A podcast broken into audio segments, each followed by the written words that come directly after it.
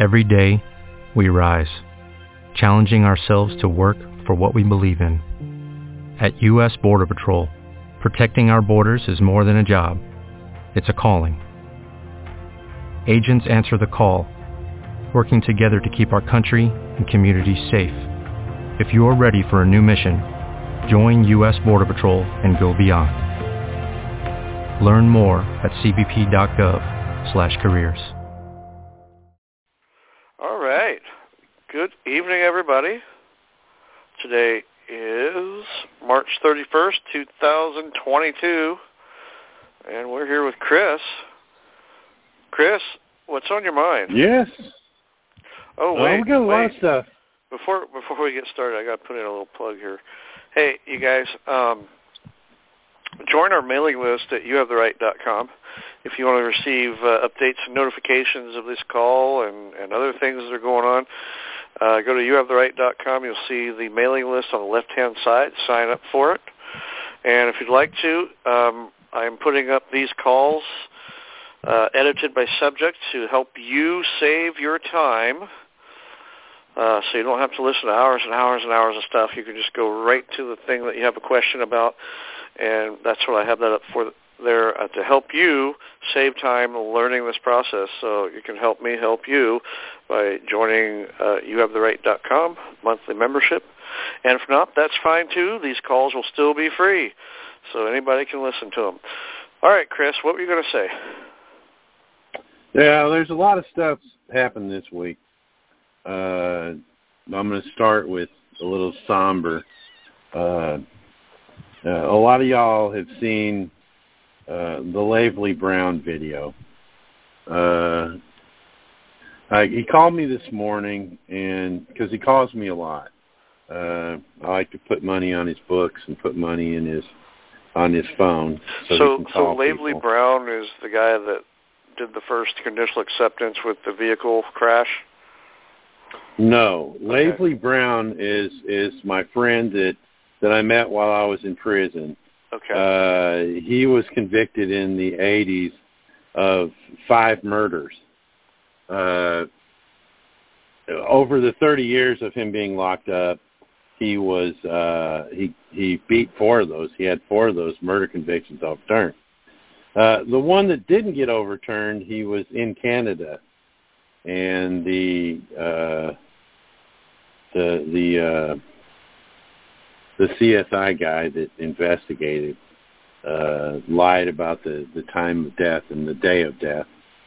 Uh, first, he said it was at a certain time, and then he said it was later. Uh, so this one here is stuck, and there, he's still beating it. He's 30 years into it, and he's still uh, fighting this.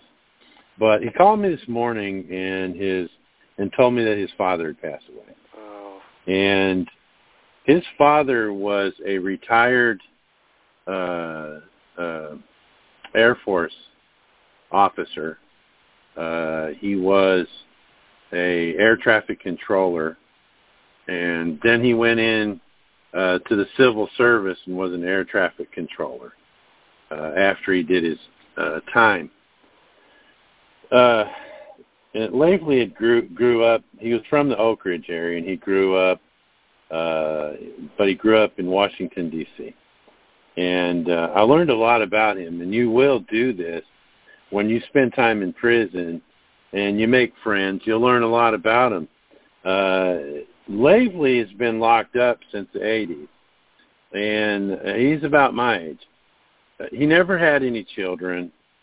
Uh, and so all he's got is his 80 year old aunts and uh he's got an aunt that's left and uh his father was from a really big family like 17 boys and five girls or something like that. Uh and there's there's only one left. And so he has nothing you know. When he called me it's like man i got nothing. See i got nothing but god left. And i told him i said sometimes well that's all you need. And in the end that's all you're going to have. Uh, uh, that's all you're going to have left, uh, in my opinion. Uh, and he he believes that too, but he's taking it real hard. And uh, if y'all knew the real story of of you know and what has happened to him and his his uh, his birthright, uh, his his inheritance. Uh, you wouldn't believe that a, a person that claimed to be a Christian could do something that vile, uh, and that's what he's dealing with. Uh, he gave me his power of attorney. I've got his power of attorney uh, to sign anything uh, on his behalf. Yeah, that's how close friends we are. Uh, and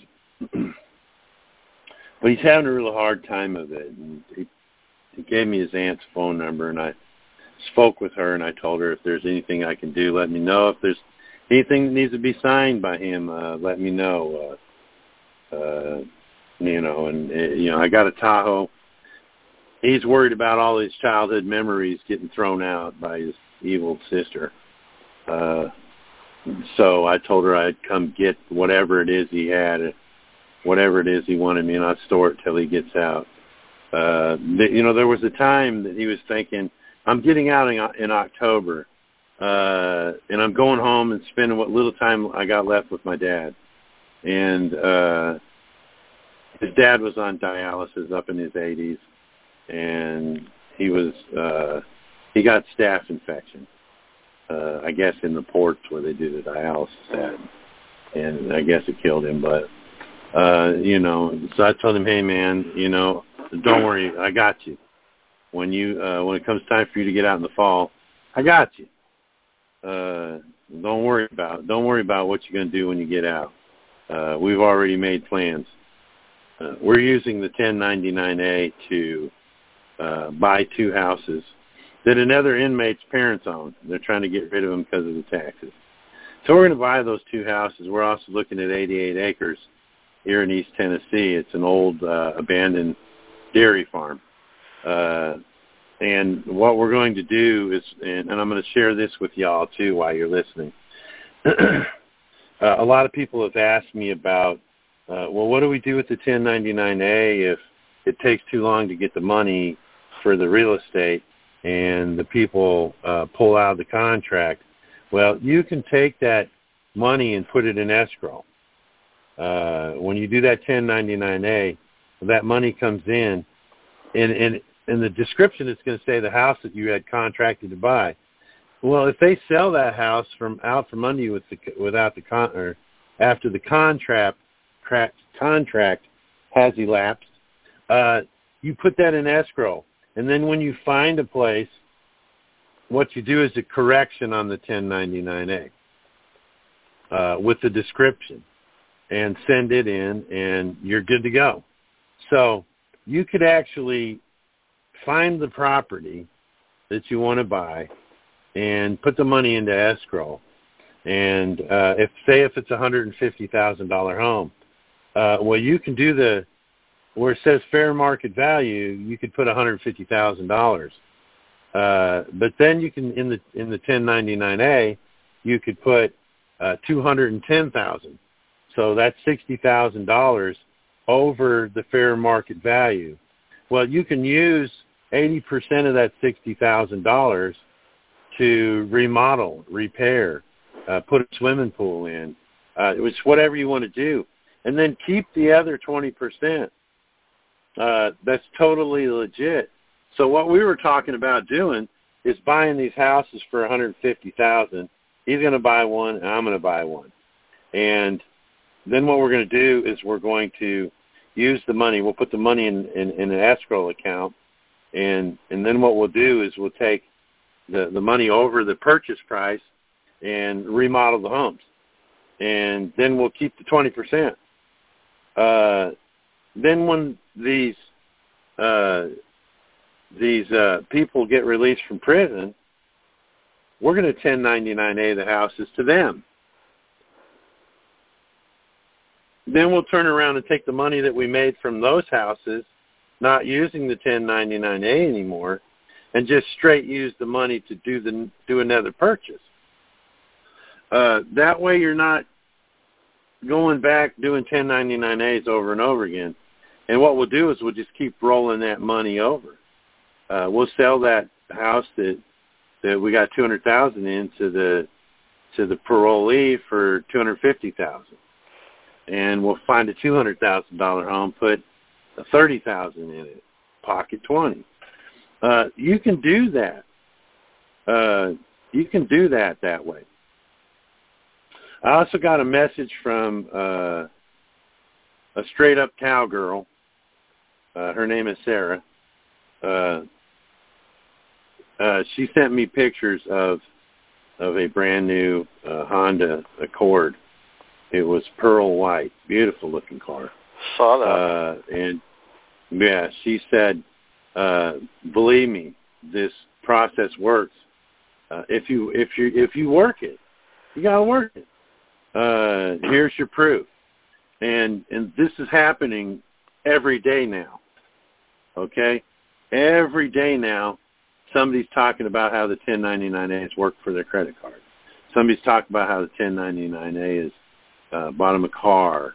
Uh, I was on a, a Zoom meeting uh, with the uh, the CH study group, uh, and there was a, a sweet old Dutch gal on there, and uh, she she explained that what she'd used her 1099As for, and she went to a website. I don't have it yet, but as soon as I find that, Tad, as soon as she sends me that email back with that address or that web address, okay. I'll give it to you. I'll send it to you, and you can put it on your website.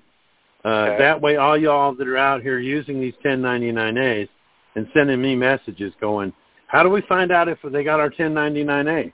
How do we find out if uh, they paid the the trustee from the 1099A? This website, folks, will tell you. Oh, It'll wow. tell you. It's the tr- the Treasury will tell you. Uh, you go on the website. The way she explained it to me is you go on the website website and you put it's it's like a 1099A, a digital looking 1099A.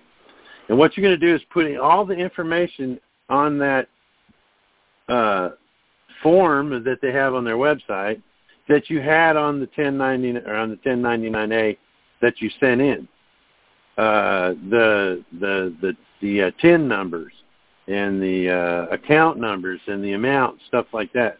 You'll put all that in, and what that'll do is it'll match match with the one that you sent in, and it'll say uh, uh, received, that'll let you know that the Treasury has got it. Uh, this gal uh, uh, looked into hers, and uh, she had about a half a dozen that she rattled off uh, that they got. Uh, one of them was for over a little over seventy nine thousand dollars in taxes that was owed to the IRS, and it's the IRS going, "We received your 1099A uh, for seventy nine thousand dollars." Uh, well, what does received mean? That means they got it. Uh, if they got it, then it belongs to them, right? Uh, she did another one. I think she said for eleven thousand for California taxes, and she did one, I believe, for Bank of America.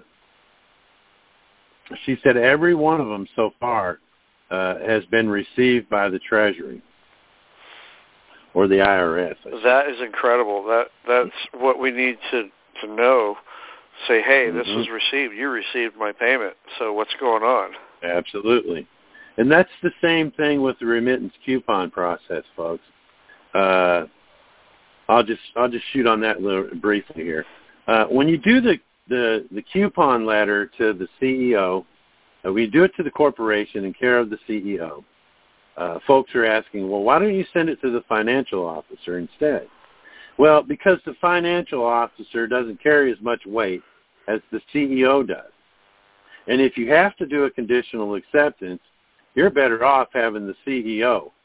I mean, uh, if you're going to have to do a conditional acceptance, uh, do you want to uh, do you want to do it on the president? Uh, do you want to do it on Biden, or do you want to do it on one of his cabinet members? No, you want to do it on the big chief. Uh, so you'll send it to the CEO, and in that letter, you're going to talk about uh, this is uh, I'm sending you this letter, this uh, letter via the postal rule. Uh, I've noticed over the years that you've been sending me these coupons. uh, attached or the, to, to detach from your statement that you send me. You send me a statement and with a coupon that's detachable. And then what you're going to do is you're going to put in the definitions of statement, uh, instrument, bond, coupon. Put those all into the letter and, uh, and, and explain to them, you've been doing this. Uh, you're redeeming this coupon and you're also cashing the check I've been sending in. Uh, that's double dipping and that is a crime. That's trust fraud because you've got my trust number. Uh, and I'm willing to overlook that to make this one-time uh, uh, this one-time settlement to to uh, clear this debt. Well, you're also going to put in that letter that because you you've sent the letter to them uh, via the postal rule, well then you can just say in the letter, uh, because I've sent this to you, uh, you agree that you've had you have accepted this payment. If you put that in the language of that uh, remittance coupon letter, uh, notarize it, take it down and have it notarized, and uh, keep copies. Anything you guys send out, make copies of. Yeah. Keep it. Put it in a file. Uh, a, a lot of my files uh, I keep outside in. Uh, I got a storage building that I keep all of my stuff in uh, you know how it is when it's when you're a guy and you marry, you get married and to a gal and and you know you've got all your old stuff, uh, you know guy stuff that you like to leave out. You go to take it out and she goes, well, you're uh, wait a minute, you're not putting that thing out. Uh, so I've got a couple tubs of, you know, stuff that I, if I had a bachelor pad, I'd have it all out. Uh, and uh, you know, like my dead spider, I had I got a dead spider. Uh, tarantula. He, he I had him for about five years. His name was Hannibal. Uh, he was a, a big hairy spider. Oh, you're not having that thing in here. Uh, I got it in a Tupperware. It's dead. I got it in a Tupperware uh, tub. You know, it's not like it's going to get out and get you, but you're not having that in the house. so I put that. I put all my important letters. Uh, I seal it. I seal them up, and then I put them in this building. There's no power in this building. Uh, there's no chance of, of it catching on fire and me losing those important documents. All of my important documents, uh, most of them are in ammo cans out in out in the building in sealed containers. And I would suggest doing that. Copy everything that you have.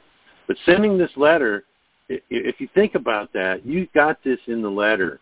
Hey, uh, CEO, you've accepted this letter via the postal rule uh, which means we have a common law contract, and you now agree that you have accepted this payment.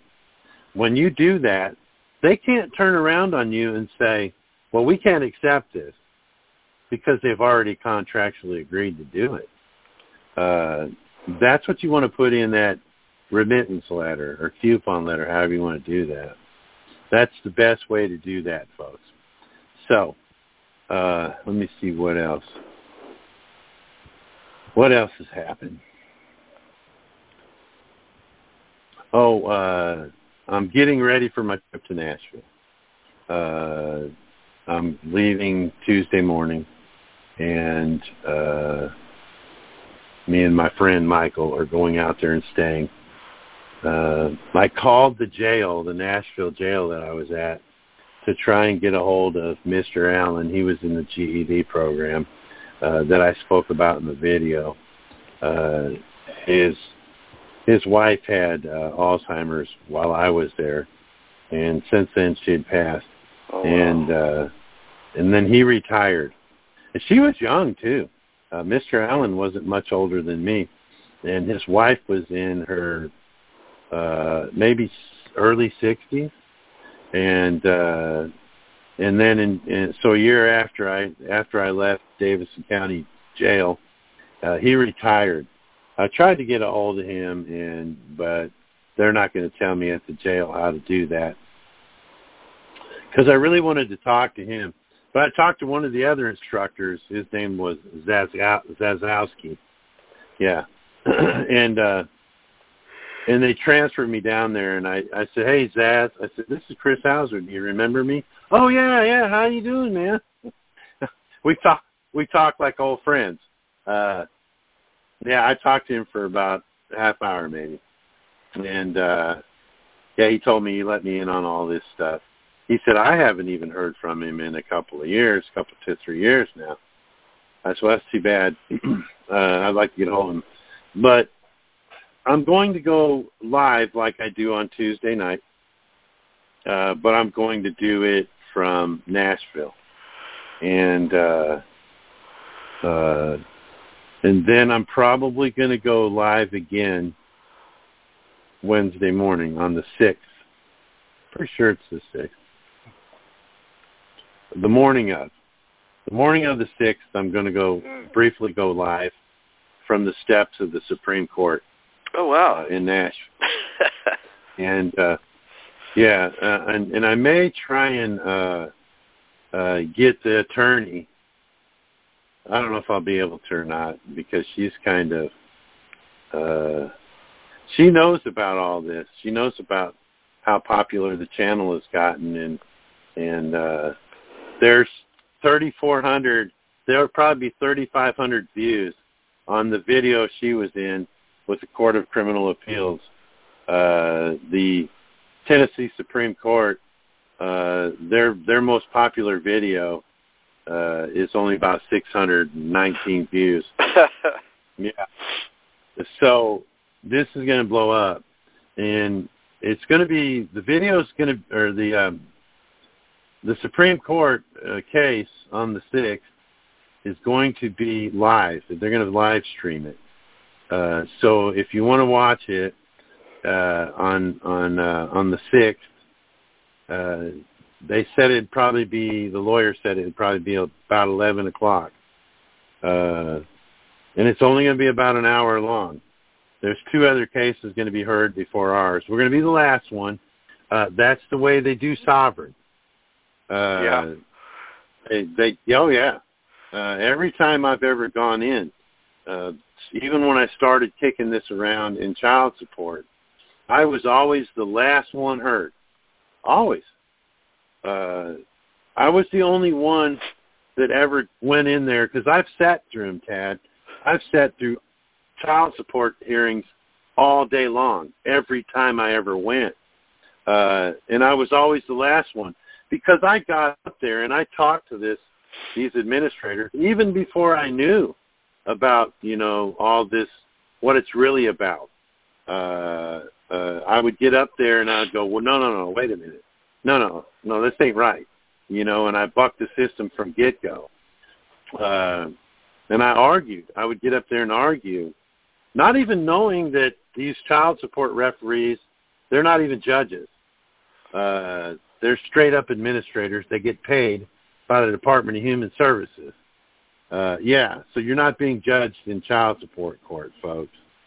Um, and I would go to, I would get up there and I'd argue it with them, uh, uh, strong arguments.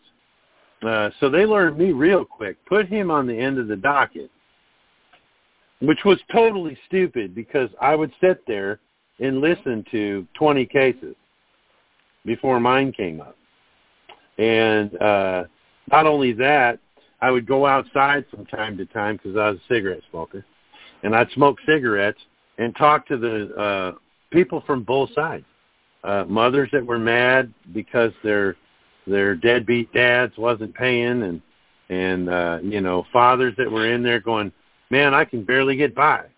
Uh, they're they're killing me with this. And you know, and, and here it all it is is a money racket. They're the only ones making money. Right. I mean, the, the the government's the only one making the money off that child support crap. Why? Because the men are getting fleeced like crazy, and uh, you know, uh, I'm just saying, generally speaking, uh, the non, I should say, the non-custodial parent is being raked over the coals. Uh, and the thing about it is, is the custodial parents are still getting all the benefits. Uh, you know, I would pay my, I would drive a semi truck, pay three hundred fifty dollars a week in child support, right? That's fourteen hundred dollars a month back in the nineties. Wow. Uh, my my ex make that much money, uh, you know, working a public job. She wouldn't even made three hundred dollars a week working a public job, and and then they they didn't count that as income. They didn't count child support as income, so she never had to pay taxes on the money. Uh, when she went down to the food stamp office, it was like zero. So they were getting crazy amounts of back then anyway. They're getting crazy amounts of uh, uh, food stamps and TennCare.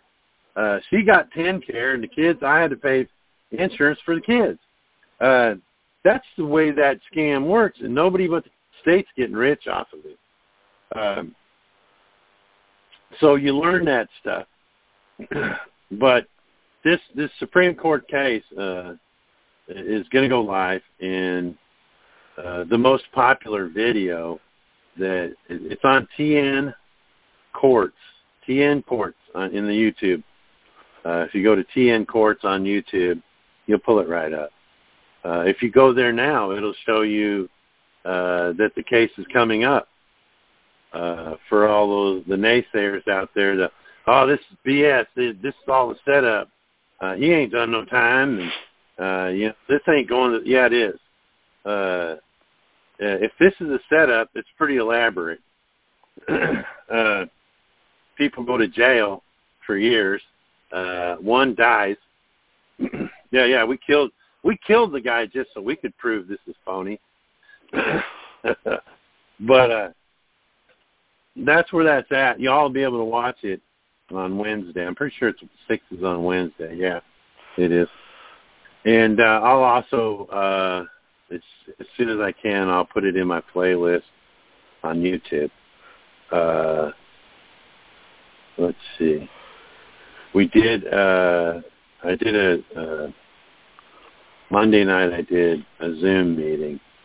Uh, a guy that was on there was talking about the U.S. DOT tags, and uh, he was like a guest speaker that came on and uh, he also did the bonds. So we talked about we talked about his process. He had a a, a United States ID. Uh, I guess it was kind of like a like a U.S. national kind of thing. Uh, his own ID card that he made up, uh, and it seemed to be pretty effective. There was some testimony about people that were using it uh, and how effective it was. And you you know his car or sold his car. He created a, a EIN and sold his car to the EIN. The title, even the title said that it was it belonged to this trust. Uh, and it was very interesting. I learned I learned quite a bit about what it is that they're doing. Then we talked about the uh, the bond, the hundred million dollar bond, a lot of folks out here have asked me, uh, so how do I do the hundred million dollar bond thing, Chris? Well, I can't tell you uh, because I've I haven't done it. Uh, there's probably a half a dis- half a dozen different processes you can go to get to the same conclusion. Uh, all these gurus are selling this packet, and here's how you do it. Uh, I think I think it'll be easier just to do your claim on somebody. It's not hard to find somebody to scrooge over than just do the claim and send it into the treasury. That I think that'd be a lot easier. Yeah, it is. Uh, and and the big thing that everybody seems to ask, uh, I got a uh, a box of cookies. I came home and there was a big box of cookies uh, from some folks in uh, Pittsfield, Massachusetts, and uh, he was he sent a letter and he sent me his his document is uh, he sent me a document certificate of of assumed name notice of transfer of reserved name okay? Uh, his little document that he sent me. And he asked me in the letter hey can i do the 1099a thing because I've done this document, look at it for me, please. Uh, and I sent him a message back saying, look, look, folks, it doesn't matter if you're a United States citizen or a resident of Tennessee or or a U.S. national or a state national or or uh, you know a heebie-jeebie-doo. Uh, it doesn't matter. Uh, you can do the 1099A process no matter what uh, people have labeled you as or you yourself have labeled yourself as. Uh, it has nothing to do with your status. Doing a 1099A has nothing at all to do with your status. Uh, it has to do with being a beneficiary. That's it. Uh, if there was no United States, if there was no state of anything, and we were all just living here on this big green chunk of land uh, with no name, but we all had trust, you'd still do the 1099A. Uh, it does. Your status doesn't matter. And he also sent he also sent me a uh, uh, another little piece of uh, thing that he printed off. It's some information, and uh, I thought that it was very interesting. Uh, it was written by Colonel Edward uh, Mandell House. Oh yeah. Uh, you know what I'm talking about? Yeah, he's the one that, he's the author of the Federal Reserve. He said he predicts he predicts uh, the creation of the straw man in the United States. This is the first real evidence found that our current social, financial, and legal system were deliberately uh, designed to enslave humanity. In a private meeting with Woodrow, Woodrow Wilson, uh, U.S. President, 1913 to 21, Colonel Edward Mandell House predicted the banksters' plans to enslave the American people. He stated, and this is a quote, very soon every American will be required to register their biological property that's your uh, that's you and your children in a national system designed to keep track of the people and that will operate under the ancient system of pledging. By such methodology, we can compel people to submit to our agenda, which will affect our security as a charge back for our first paper currency. No, our, excuse me, charge back for our fiat paper currency. Every American will be forced to register, register, right. or suffer being able to work and earn a living. They will be chattel property, and we will hold the security interests over them forever by operation of the law of merchants under the scheme of secured transactions. Americans, by unknowingly and unwittingly delivering the bill of lading or child or birth certificate to us will be rendered bankrupt and insolvent, secured by their pledges.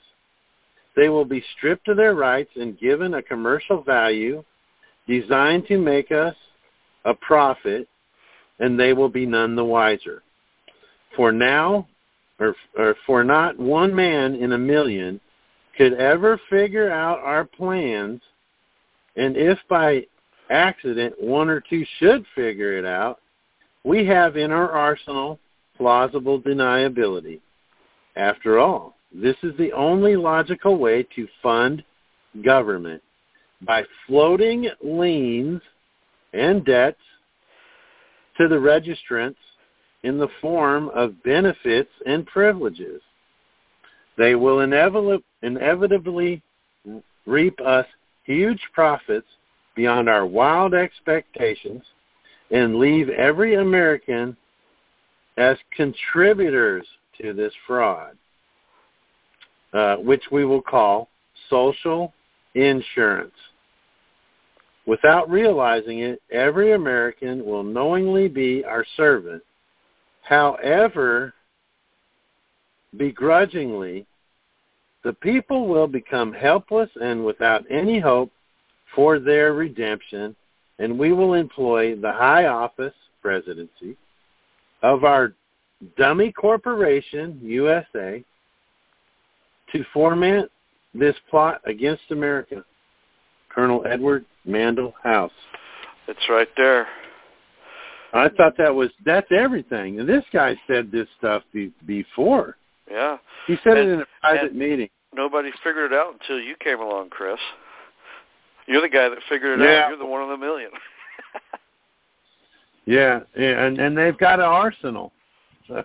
yeah, yeah, I found that real interesting. Uh, and the cookies, man, I'm probably gonna sugar comb on these things, man.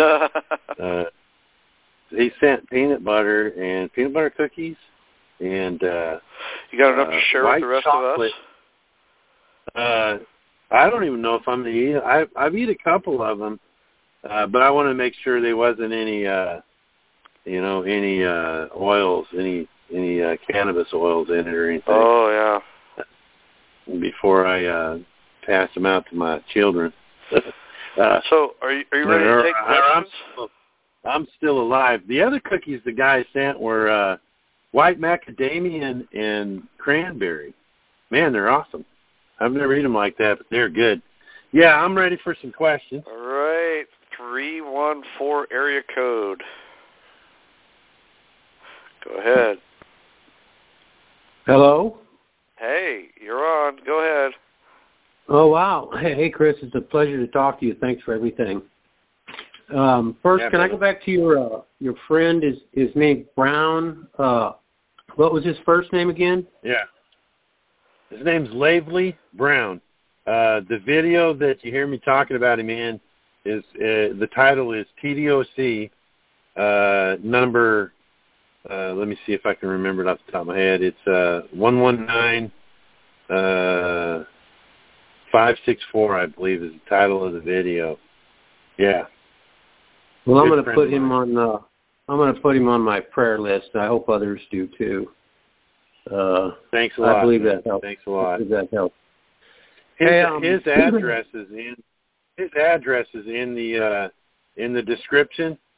Uh, if any of y'all uh, want to drop him a, maybe a, a letter of condolence or something like that, man, I'm sure he would appreciate it. And he is a writer. If you send him a card, I guarantee you he's going to write you back. Okay, I'm going to make sure I do that too. Um, anything I can do to help in that regard, I, I don't mind. Uh, listen, I got a couple of questions. Um, uh, I'm buying my my son's house uh, from him, I, but he's uh, he's not a he's he's a beneficiary, but he doesn't know he's a beneficiary. So he doesn't do do this this stuff and won't do this stuff. But uh, Yeah. so any, anyway, so I, I I ran into a couple of questions on the uh, so Okay. I'm giving him the 1099A, and then I'm going to sign it, and then and then he Mhm. fills out the uh, on the 1096. Is he supposed to fill that out, Yeah. and then and he fills that out, and who signs that? Me or him? Okay. Now he's not he's not signing he's not filling anything out as a beneficiary. No, he's not. He's actually acting as a trustee in your trust. Uh, so, uh, let me see here. Let me pull up the uh, forms right quick. Uh, on the on the uh, the OID, or are you talking about the 96? Yeah, Well, on the was talking about the 96. Or are you talking about the OID? No, I was talking about the 96. The filer's name would Okay. be would be him, right? Yeah, absolutely. And then I sign it. The filer's name? No, he'll sign it. He's going to Okay, so do the only thing that the only thing that the beneficiary does is the 1099A. Now you can do all the other paperwork for your son, uh, but his name will go into everything. On the OID, he will be uh, on the OID. He'll be the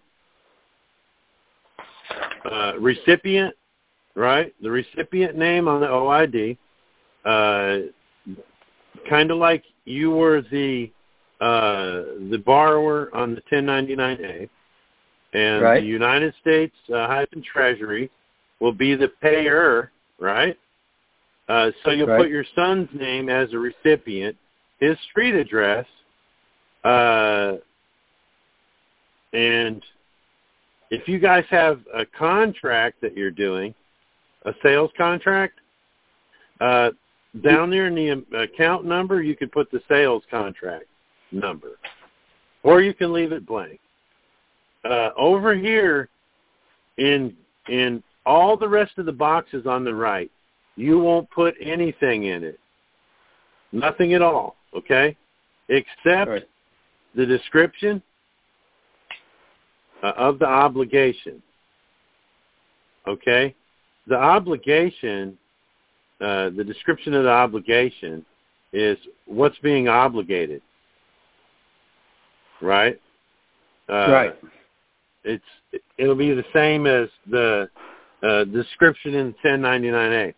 Up here at the top, when you guys look at them, up at the top, it'll say uh, original uh, number one. It'll say uh, original issue discount for the year. Okay. Uh, if this is the first time that your son is doing a ten, or an OID, that'll be blank. The only thing on the right that you're going to fill out, because I'm assuming this is his first time doing this, is the description in 7, and then down in 8 you'll put the purchase price of the house, which will be the same as what it was on the 90 or, uh, on the uh, 8, 99A, 1099A. Okay? And then over in the uh, the 96 will be the same. He will be the filer. It'll be the filer's name, filer's address, uh, the contact name, because a lot of times the contact name isn't the same as the business name, right? Like if it's a, a, a title company, uh, you'd have the, the that, and then you have the person that that they would contact in the title. Then there's the, the, phone number, telephone number, fax number if there is one, the email address, and down at the bottom on 96, uh, in box one, it'll say uh, uh, employer identification number. That's where you would put his social security number, okay? Right if it's a business. And two, it's going to be him. Okay. Yes. Uh, one, let me let me let me back this up. Uh, box number one on the 96 is going to be the, the business 10 number, and then box two will be the social security number. That's him if he's acting as a trustee. So box number two. Okay. Now, if you notice the ones I've got in the video, uh, we've talked about this just recently. Uh, people have asked, well, in the instructions it says that you can't have, or you have to have a 96 uh, for each OID and a 96 for each uh, for each uh, uh, 1099A. Well, that's easy. You'll have two of them. You'll do one 1096 for the OID. You'll do the same. You'll fill it out the same. You'll do it for the 1099A. And then over on the 1040V, you'll have your son's. Uh, in box one, you have your son's uh, social security number, and then his first name. And then you'll know on, in box four to be his first name, and and then right next to that, uh, uh, to the right of that, is his last name. That'll be his last name. Uh, unless if it's if the check that's coming from the Treasury for the purchase of the house is solely going to him, then you wouldn't fill in if a joint return, spouse's first name and middle initial. If the check is going to him and his wife, she would be down there too. And then what they'll do is they'll put that check in both of their names. Okay? So you got the okay. dealer's address or the, the your son's address and then you'll have the uh and then that's uh and then way over on the uh over on the right below where on the voucher where it says 2020 whatever years probably say 2022 right you you can print the the the the, the 1040v you can print straight off of their website all the other ones the 96 the OID and the 1040A, they all have to come from the from the uh, the uh, IRS. But if you look under uh, all the way at the the right upper right, underneath the the year, uh, the year number, it'll say uh, that's where you're going to put the balance of principal outstanding, which would be box number two on the 1099A. That right there, my friend, explains all of that. Now you can fill all that out for him. You can have it all filled out. So, uh, okay, son, you know I can dig it. You're not into this thing that old dad's into. Uh, but look, we're to do this deal right here. I'm to buy your house. Uh, and uh, all you got to do is sign it. Uh, if you got it all filled out for him, you can explain it to him if you want. I mean, so he he signs that 1096 as a tre- as a trustee, yeah, not a beneficiary. Well, you see, down at the bottom of that, it's got the signature line. Okay. Right. On that signature line, he can write. He can sign his name this is what I would suggest, okay? Have him sign his name on that line just like you did on the back of the 1099A. But don't have him put beneficiary over next to the the title arrow. If you if you look at that 1096, right?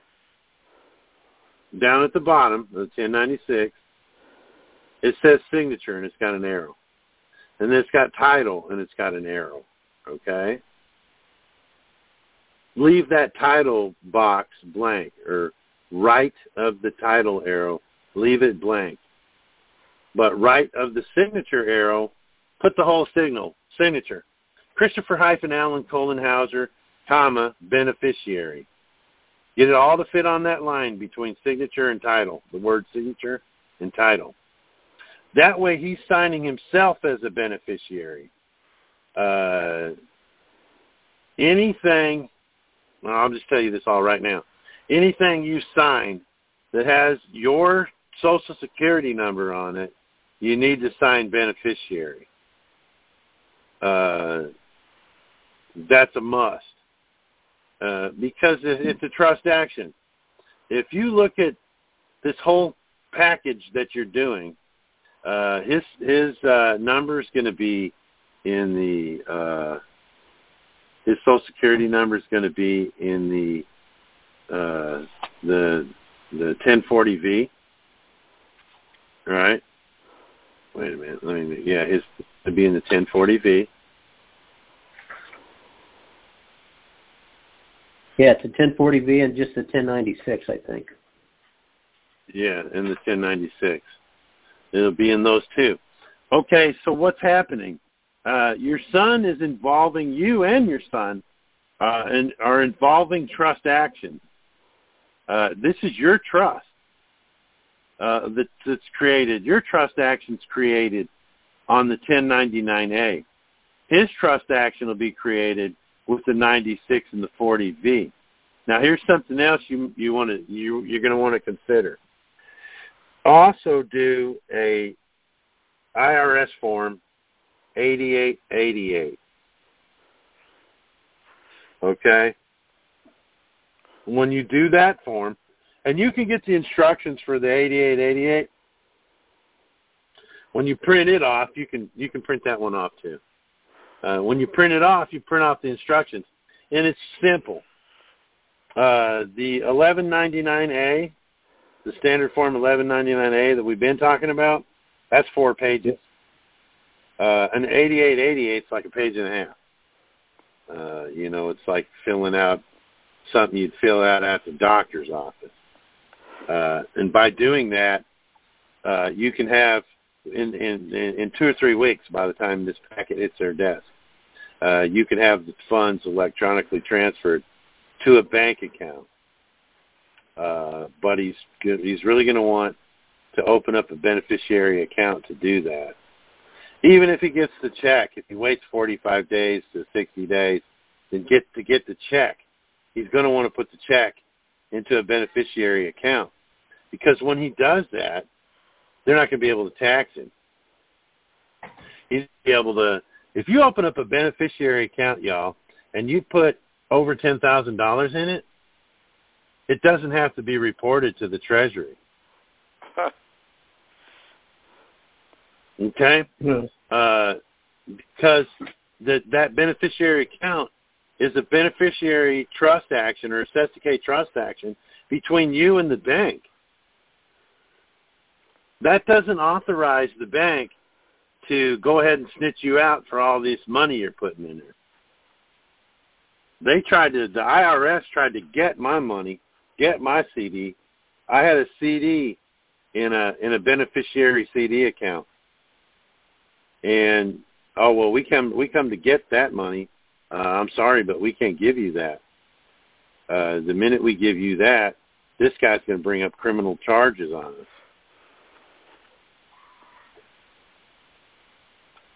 So I would suggest your son uh, get ready to uh, learn how to be the beneficiary. Uh, this was a big. Uh, Chris, can I ask one more question then? So in that regard, on that Yeah, go ahead. 1096, if you were buying a car, who signs down there? Uh-huh. If if that's the 1096, the dealer up there, who signs the 1096 in that case? Well, the 1096 in that case, say it's a, de- a dealership. Uh, you're going to put uh, the the dealer's business name at the top and the address, right? You're going to put the contact number, right? Uh, if the contact number is the owner, or the contact name is the owner, uh, who gets the check in this dealership, Mr. Dealership guy? Uh, well, George Franklin gets it. Okay, George Franklin is the contact name. George Franklin's is also going to be the one on the on the OI or on the on the the 1040V. You see what I'm saying? Gotcha. Uh, Yes, that sir. way, that way they know that the they they know the dealership. It's the dealership that's getting the money, and they're getting it via the contact guy. Gotcha. And then final thing, sense? all these forms, yes. Uh, final thing, all these forms ignore these addresses. Everything goes to 1111 Constant, uh, the, the Treasury. yeah, a lot of them will say, uh, you know, send it to Kansas or send it to no, because see, normally that's what you would do, uh, but this isn't normal because the Treasury is the bar is the lender. You see what I'm saying? Uh, if you were doing all these other forms and like normally they're used, when you read the directions for the 1099A, 1099C, it talks about who must file. Uh, there's uh, the military and the post office and the uh, courts. Courts actually file these things. And when a court does it, uh, it's the uh, the uh, you that is the lender, and the court is the borrower. Right? Uh, so the, that's the reason I, I say send them to eleven eleven. That is the headquarters. It would be like sending, uh, you know, uh, well, why don't you send this this remittance letter to the CFO? Well, the CFO might not even be in the headquarters. He might be in some other address down where they do all the financing stuff in their corporate finance building. Uh, and that happens. That's way common. Uh, and, and, and that's what's different. Uh, you want to go straight to the head, right to the head. And when you send it, the, the, the, the main building is 1111 Constitutional Avenue. That's the main IRS building. Uh, that's the hub. Okay, that's where everything goes or gets dealt with in and out of. Now, inside that 1111, there's a liaison office. The Treasury has a liaison office. So you're sending this stuff to the Treasury because the Treasury is the lender. And well, the Treasury uses the IRS to to administer. Uh, that's why the IRS is going to have their hands in it. Uh, that's why you use an IRS form uh, because this stuff has to go through their uh, high dollar, billion dollar, million dollar scanners, uh, form scanners, um, and it's going to go there. now, uh, some people have said, you know, I sent my packet to the, I sent my packet to uh, uh, 1111 Constitutional, and the green card was signed from Ogden, Utah. Right. Okay. Uh, Ogden, Utah is is one of those uh, subsidiary offices, or or uh, uh, the other one where they do uh, tax court is in Arizona, is in Phoenix, Arizona. Uh, what they do in in Ogden, Utah, is collect. Okay, so if you get a green card back that's signed Ogden, Utah, what happened was that that your your packet went to Washington D.C. and then Washington D.C. used the mail to shoot it to Ogden, Utah. Ogden, Utah signed for it, and you get the green card. Uh, when I did the lien securities, both times, when I did the lien securities, I sent them to 1111 Constitutional Boulevard, and I got the green card signed from Ogden, Utah. So more than likely, when you send this packet off, you'll get the green card because, see, in Ogden, Utah, they'll collect.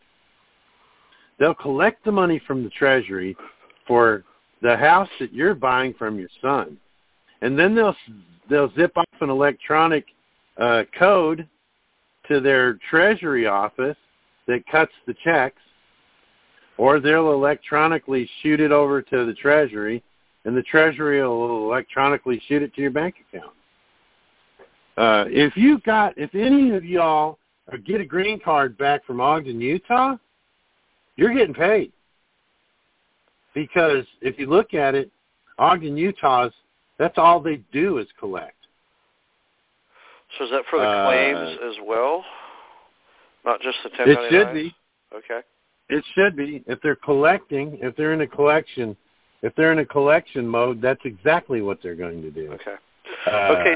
If so, you've got the hundred million dollar bond, uh, they're even going to do that. Oh well, here's a here's one of those bonds, uh, and those bonds too, folks. Those bonds that y'all got, uh, they're copies.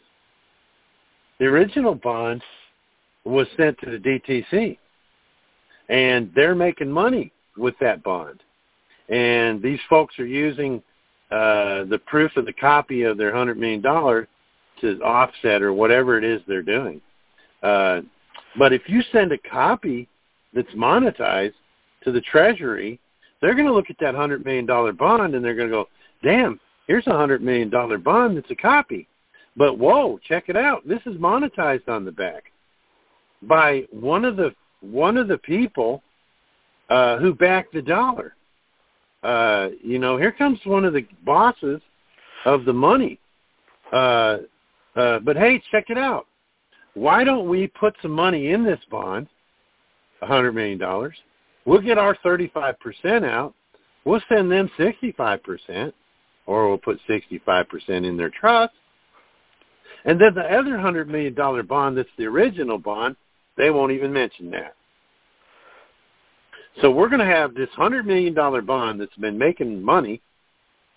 This guy's going to get sixty-five million, and we're going to get a hundred million plus interest, and we're also going to get thirty-five million. Uh, do y'all see how this could be beneficial to the federal government? You see that, Got Tad? it. Oh, You- yeah, you, well- you see that? Yeah. Yeah, they make more money that they can squander if they won't put it towards the national debt in any way, but yeah. Well, who cares? Who cares? Who? They, they know it's about making money, man. liabilities, 100, 200, 300 trillion in social security and medical benefits for everybody. So Yeah. okay, so all right, thank you very much. Uh, we're going to go on to our next caller. 518 area code. You've been waiting. Thank you. Hey, what's going on, Chris? What's happening, man? Not much, brother. Uh, just had two questions for you. Um, so I asked this question before while you was on the live, and uh, partially answered it, but I know you was uh, moving through the questions. Um, if I'm a dealer and I'm offering, you know, cars uh, and accepting 1099As, um, I remember you said, you know, uh, that it can be bad, and it has been bad for people who have, um, you know, done too many, and they came down on them or Yeah. you know made them slow down. So, and, and let's just say in in the case of a dealer, like if I'm a dealer, um, I want to accept 1099As, right? Because we got a bunch of people in the group trying to get cars for 1099As, and they're looking for dealerships and everything. So if I'm a dealership that accepts it, um, obviously I want to be um, I want to uh, portion it out. I want to make sure I don't do too much. But you're also teaching Yeah. us to send a conditional acceptance and force them to do it. So at what point, you know, when we're looking at it from a person sending it from that point of view, then it's all good. But for the dealer, um, it's putting them in a tight spot because it's, you know, even when they feel like they're doing too many, now there's pe- people basically forcing them to do it. So I just wanted to get your, you know, uh, opinion from that point of view. Yeah, I know what you mean. Uh, here's the thing about doing an accept. That happened. That happened seven years ago, uh, and the agents came in on. And I'll tell you the name of the dealership if y'all want to know. It's called Stennett Chevrolet. It's in right here in Newport. Uh, what they were doing is they were doing this like crazy.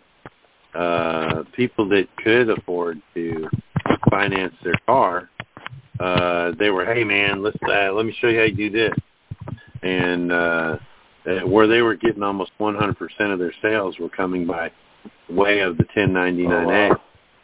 Uh yeah, their janitor that pushed the frickin' broom around uh was driving a brand new truck. Uh and what happened is they came in on them uh Secret Service and the IRS uh came in on them went through their books uh, and you know their books were straight or straight enough to not worry about having to, you know, pay big fines and audits and stuff like that, because they were being straight with the way they were doing these. Uh, they weren't charging a crazy amount. Uh, they were sticker pricing the the cars, and that's what they were getting.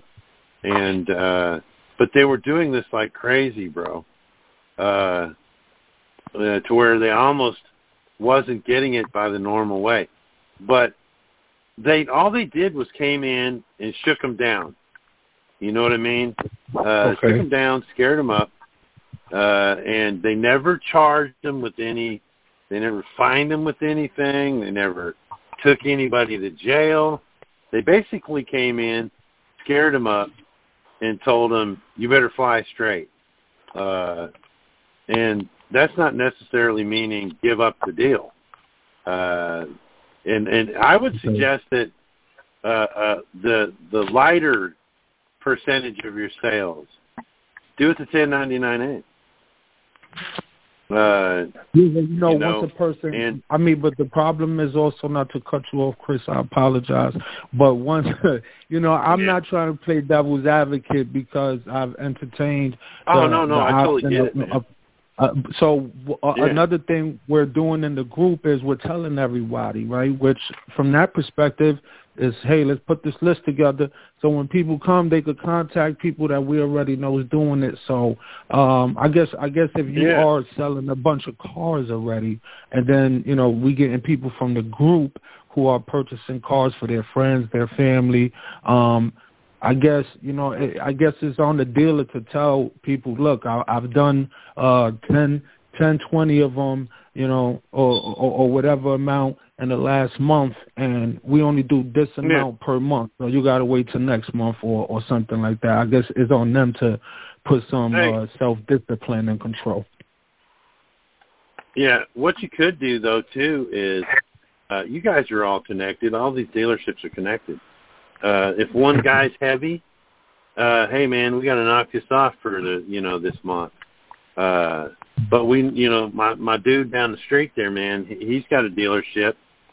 Uh, go down there and you know, unless if you let you want to wait for till next month to come in, uh, you know, help each other out. You can call a dealership down the road, say, "Hey, I'm gonna send you one, man." Uh, you know, they may give you a cut of the profits for selling it for them.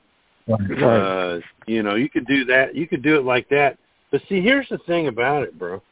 Uh, these, when you do this, uh, it's not, it's not harming like you would think that it is.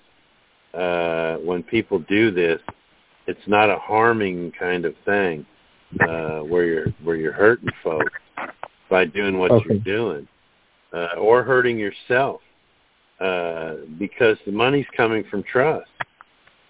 Uh, it's like I like I was telling Tad.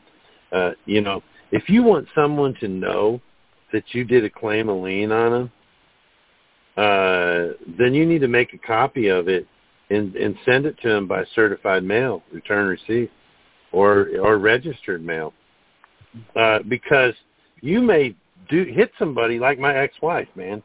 Uh, uh, well, uh, he, he he's got a, a four million dollar lien on his ex-wife. You know, my ex-wife's like, well, I ain't got no money, and then I sent the claim of lien to the Treasury, and the Treasury collected from her trust. She wasn't none the wiser. You know what I mean? Because this system was set up to make you think you're broke. Uh, she would have never known if I hadn't have done the UCC filings on these public officials that I did. They would have never. They may have never been notified that that I did this to them. Okay. The Treasury might have went to the to the IRS and said, "Hey, man, get this money out of these people's trusts." Well, okay, IRS, get the money out, send it to the Treasury. The Treasury gets their cut and gives you yours.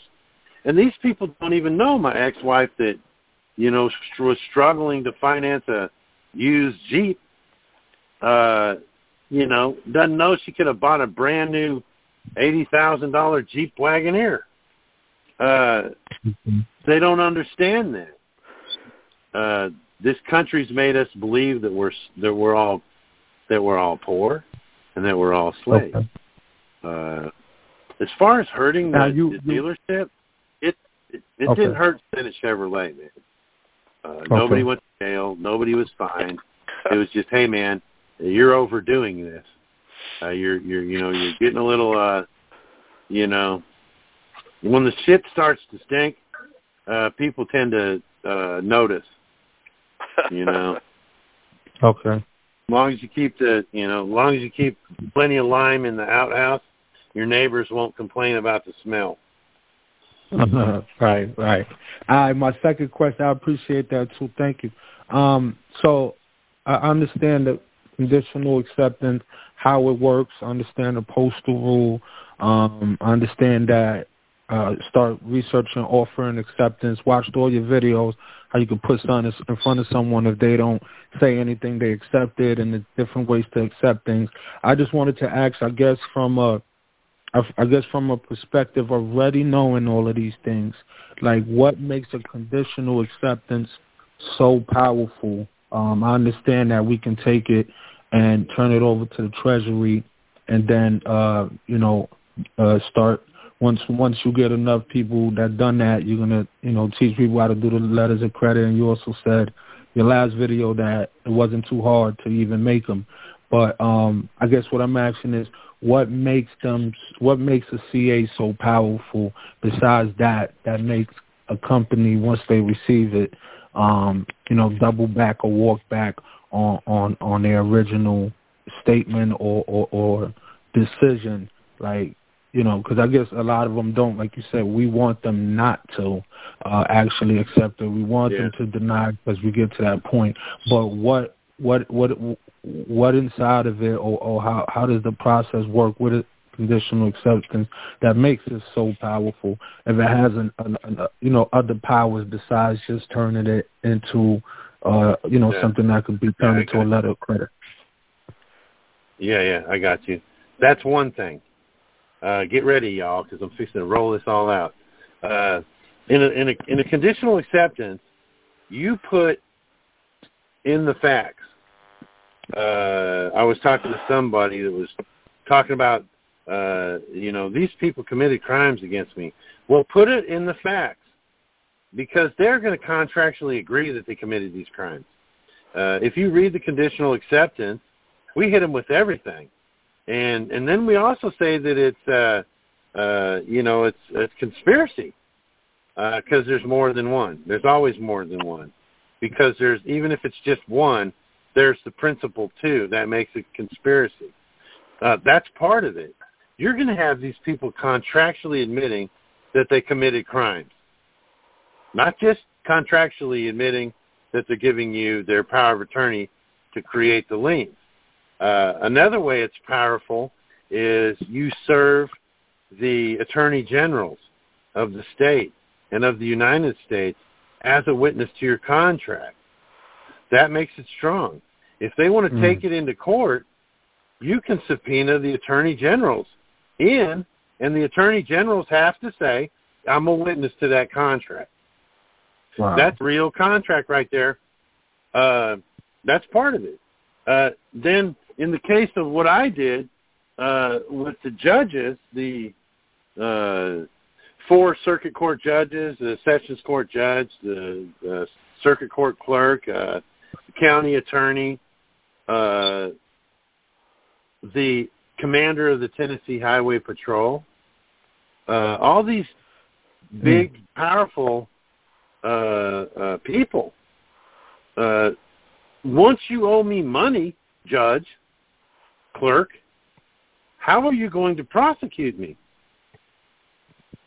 Uh, how are you going to bring me into your county jail and take me up there to a courthouse that owes me $12 million or that had to pay me $12 million?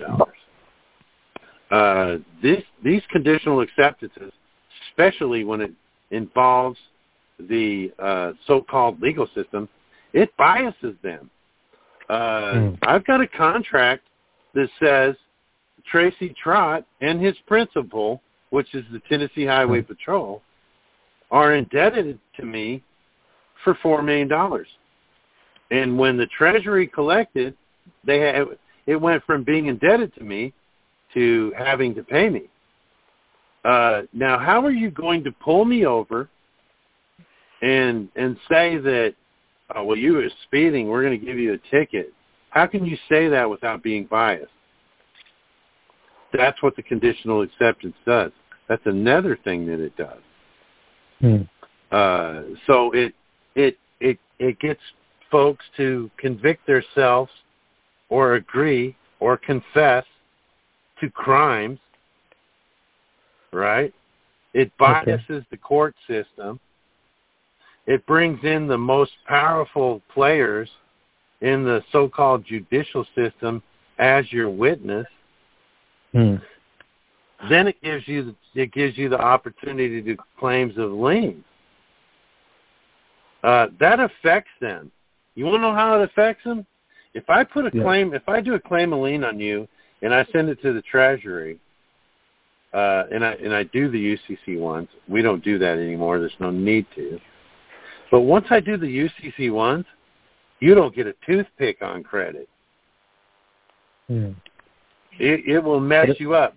Imagine being a judge, and your wife is, you know, uh, used to all the fine, you know, the the the Gucci and the Coach and all that, you know, uh, Michael Kors and all that, and she's going to the, uh, you know, she's going out to get her a new Michael Kors pocketbook for three hundred sixty bucks, and, and she rolls off in there, and they go, uh, uh, "Man, this card's been declined." Uh, well, here, try this one. Uh, this card's been declined. You're going to have a judge's wife being totally embarrassed because her, her cards are being declined. That's what it'll do. it will piss off the judge's wife. Well, you know, all well, kinds so of stuff, there, bro. There's some hazards with so that let me too. roll up. Okay. There's some hazards with that as well. You yeah. have a SWAT team show up at your door as well. Yeah, yeah, absolutely. So it's not and that happened. Yeah, that happened.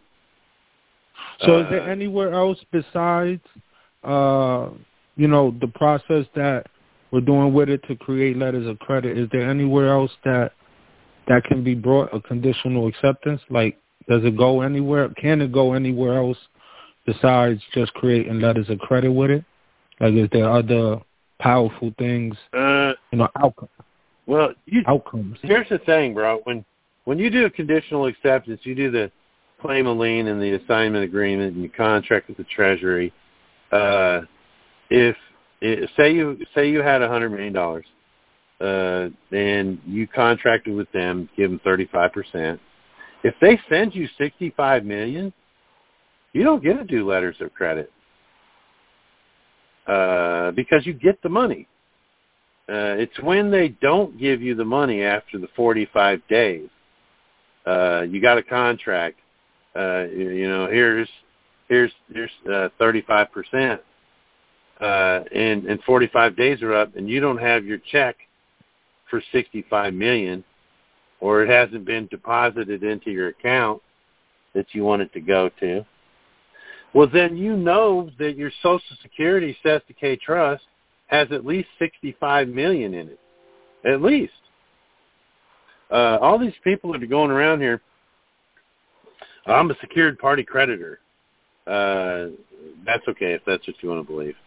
Uh, everyone is a secured party. Everyone that has a Social Security Cestui Que Trust account is a secured party.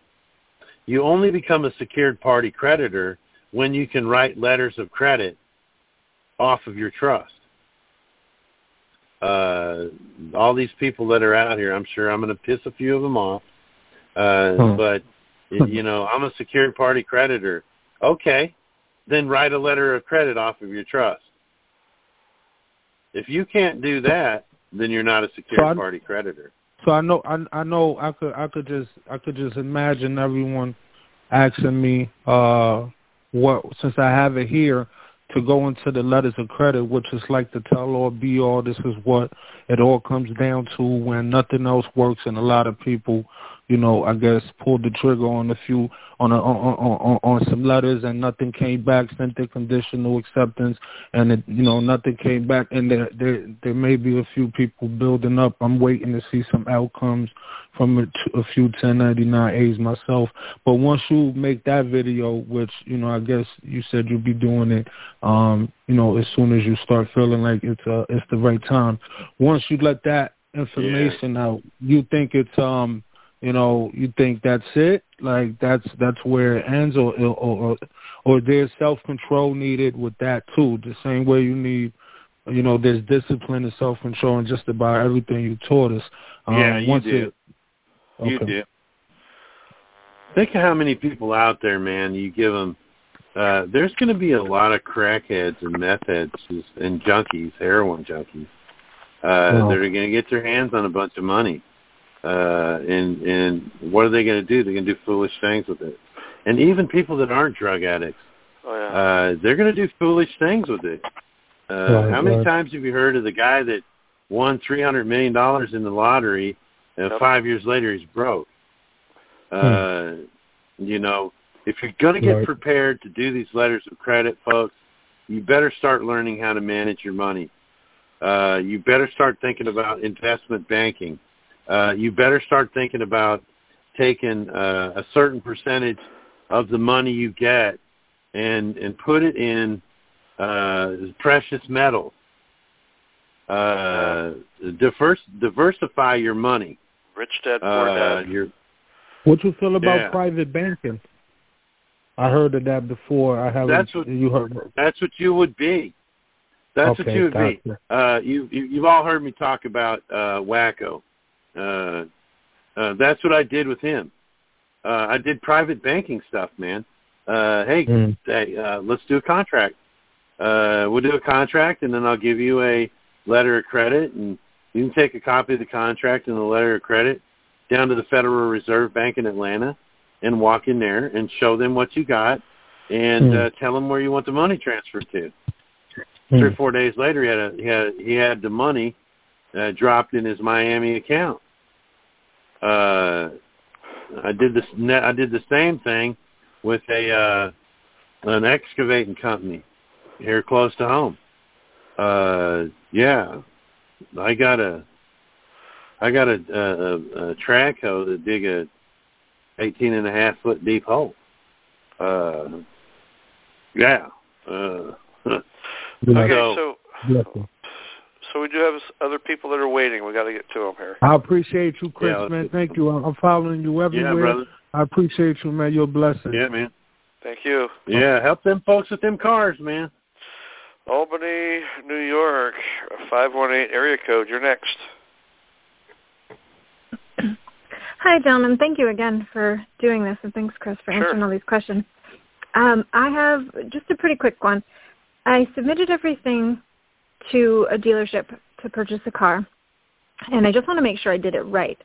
Um, I filled out all of the the four. Uh, well, I filled out the 1099A, and then I did the other three forms for them. But I used all different years on the forms. For example, the the 99A was a 2021 form for a March acquisition date. Yeah. Is that okay? They don't care. This is a quick answer. Oh, good. They don't care. They'll amend awesome. all. They'll amend all that stuff. Oh, fantastic. It. I used it. Okay. Yeah. Good, good, good. And then in Yeah. yeah in you- box one on the OID, I put the purchase Mhm. price there. Is that correct? Mm, no. I put it there Uh, here's in the eight. thing. I did it Uh, in both. oh, if you put it in eight, you're good. If you put it in eight, you're good. Uh, listen, folks. When you do the OID the first time of of the year, or actually the guys who are selling you the car, they're the ones that actually did it. You filled it out for them, but they actually signed it and sent it off. Uh, here's how this normally works. Say this dealership, you're the first one you're doing this with. They're, they're, they're the first. You're the first one they're doing this Yes. with. Uh, normally, for this year, okay, uh, they would put it in box eight, and that's it. But say uh, uh, Joe Johnson comes in right behind you. Hey, I got a 1099A. Well, they're going to do box one and box eight. Uh, that's going to tell the the uh, the the the IRS and the Treasury that this is the second time he's done this, or he's done this more than once this year. Okay, the first time you use the OID for the year, you do just box eight. You leave box one empty. Okay. And then after that, at, after the next time, if you go in there again, uh, and well, you wouldn't be getting a second car this year anyway, but uh, Possibly for my one of my children, but well, you can only get one car per adult per household per year. Okay. okay. Uh, if you want to get one for your children, uh, are they 18? No. Okay. Yeah, you won't be able to do that. Uh, Okay, that's okay. But just for example, But you can get paying, hey, you can get your uh you could get like uh one of your parents to do it okay. and then as soon as they get the car they can turn o- turn it over to your your daughter or your son or whatever. I mean Okay, there's a, we there's were- ways around all this, y'all. If we were paying Okay, go ahead. if we were paying somebody else, like let's say another company for work on a house, for example, and it's let's say the second time that they've taken a 1099A, what would go in the OID box number one? Would it be the total Okay. of?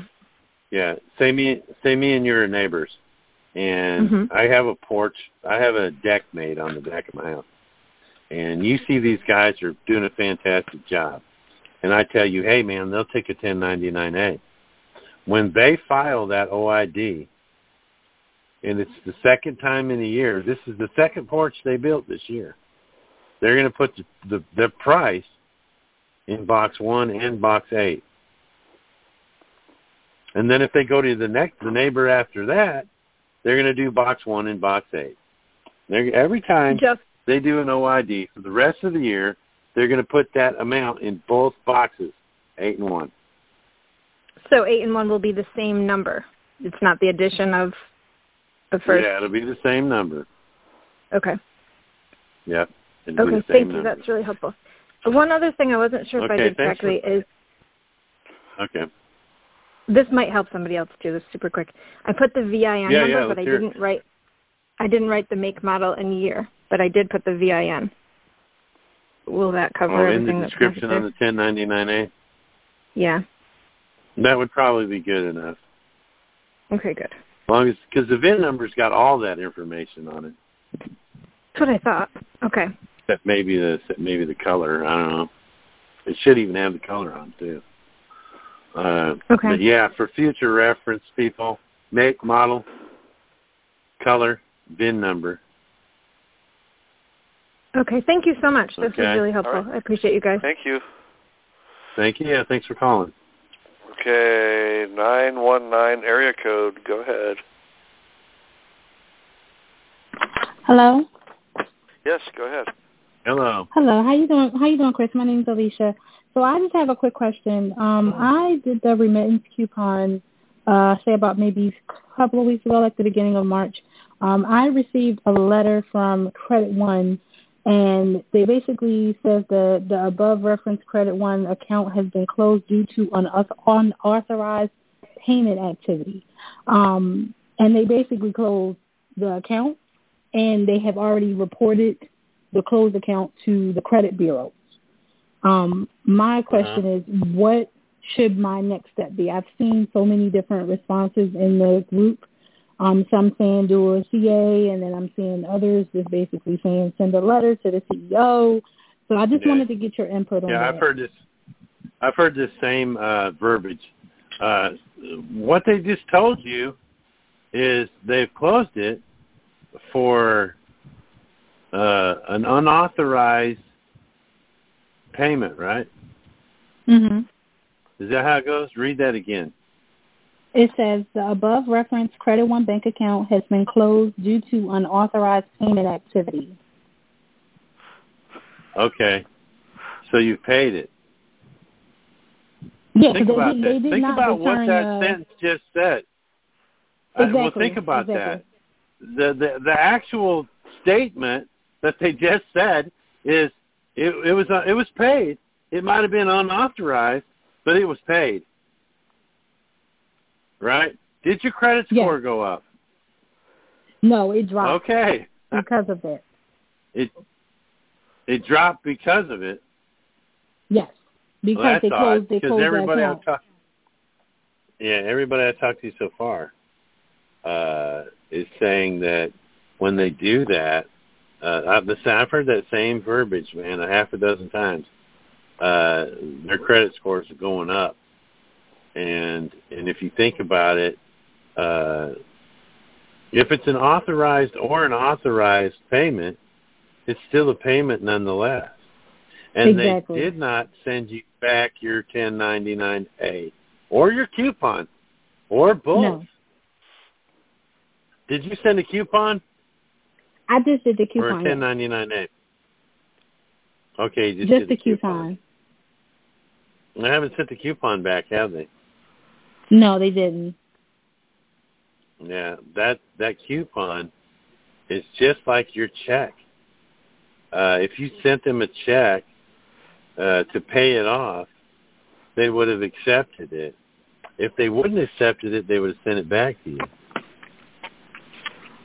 Right? If you'd have just sent them a check for the money and they sent it back and said, uh, we can't accept that. Right? Think about Yes. that. They would send it back to you, would they not?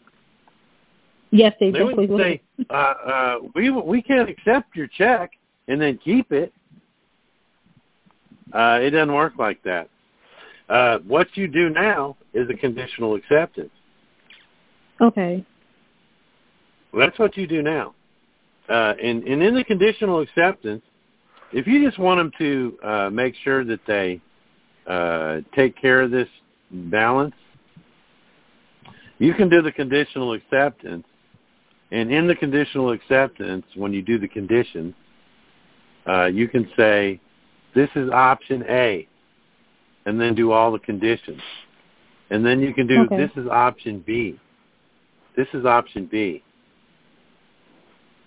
Settle the debt and send me a statement showing a zero balance. Remove this from uh, this bogus reporting from the credit bureau, uh, Okay. and and and send them notice that it was duly paid. And Okay. then what you'll do is they'll look at that and they'll go, "Look, we can do this right here. Uh, if we take option A, uh, you know, we're going to get hit. We're going to get hit. Uh, but look, we can just do this right here. She's given us the other option. Uh, that's what we did in prison. Uh, on, on a lot, in a lot of cases, that's what we did in prison. When we did the conditional acceptance, we added option B. Uh, and we did that because one guy, he didn't want all the money. I said, you must be crazy, but whatever. Uh, he, I just want to go to a prison that's flat land. Uh, I got a, a flat land AVO. I can't be walking up down these hills and I got bad ankles and knees. I just need to go somewhere where it's flat. Uh, so we put that. I said, okay, just add option B in there. Send me to the prison, uh, a flat, a flat land prison. Uh, the warden came to him five days later and said, uh, "What? These are the prisons you can go to. Which one do you want to go to?" well, as soon as he said, "I'll go to this one," and they transferred him, they ripped the conditional acceptance up. Yeah. Okay, we met condition B. We met option B. Mhm. We're good. And and that's what they were doing a lot. A lot of times they're adding that. Them guys didn't want to do the. uh They didn't. uh They didn't want the money, I- which I thought was kind of crazy. Why are you going to go through all this and give up all these millions of dollars? Uh, you know, a lot of them didn't have a lot of faith in it. You know, that's the way it is in prison. But that's what I would do if I were you. Write a conditional acceptance and send it to them. And uh, you Okay. need to go straight at them for the money, uh, but don't recontract with them. Uh, what's The what's going to happen? What's going to happen is what's going to happen is they're going to send a third party debt collector on you. What they're going to do? Uh, if actually they're probably not going to because they're not going to do it fast enough. Not as fast as you're going to do a conditional acceptance serve it on. Uh, but normally, when you do something like that, and they send it, they sell the debt to a third-party debt collector that you don't have a contract with. So really, what's happening is they're buying your debt. They're actually doing you a favor. They're buying your debt, which means you don't owe the old contract anymore, and you haven't contract with the third-party debt collector. So Okay. that's what I would do. Okay. And it, it's funny. Um, they sent me a bill um, right after it for April, and when I logged in a few minutes ago, the account still looks like it's open. It doesn't say anything about it being closed or anything. Yeah. So um, it, it's it's, Yep. it's it's it's just crazy. And then one more thing. I'm sorry. It's I strange, found it? on the back It's it is. I found on the back of the statement, um, in the the fine print in the payments area, and it's ta- it talks about the Yeah. restrictive endorsements. So mm, I know for a fact when you put pay to whoever um, for deposit only, I know that that is considered restrictive endorsements. Are you sending it like should I send it to the address where they're telling me to send that to, or am I sending that sending it to the CEO? I'd send it to the CEO. You want to get him Okay. involved. Uh, that letter that you're going to send, when you guys send these remittance letters to the CEO, you're going to have proof that they accepted it. Uh, and then you're Okay. going to be able to turn around in your conditional acceptance and say, hey, you you agreed by contract that you accepted this. Uh, yeah, you committed fraud. You're charging with trust fraud. You start throwing out felony charges on them, uh, they get right real quick. And believe me, they'll take if they've not had them before. Uh, you're Uh oh. And the attorneys don't mess around. When they read that contract, like the attorney for the prison did, The 1st Mhm. one we served on the warden, uh, the, they got their they got the compounder, the prison's attorney, to come in and look at it. And the attorney told the disciplinary board, "You better drop those charges. Uh, you better just drop the charges on that guy and hope this goes away." Well, when they dropped the charges, we knew we knew what we were doing. We knew we had him. Uh, and then we were wide open.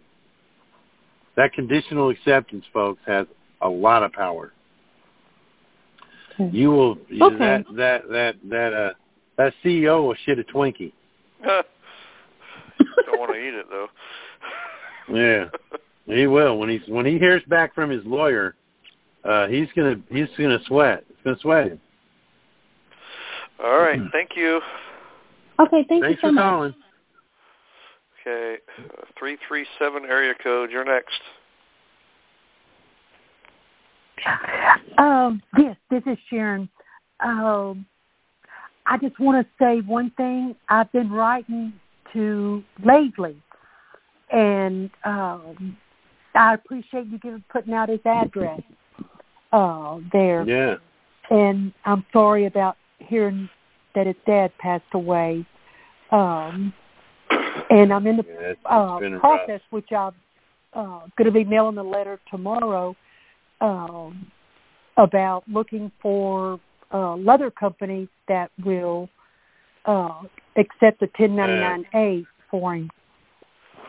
Um, Yeah, yeah. Uh, he he uh, he asked me if I'd heard from you. Oh, Uh, did he? okay. He said that in the letter, but he, I know he's busy. Um, and yeah, I'm glad. He said you're. He said you do a lot of work with prison, uh, uh, uh, uh, or or dealings with things in the courtroom and stuff, right?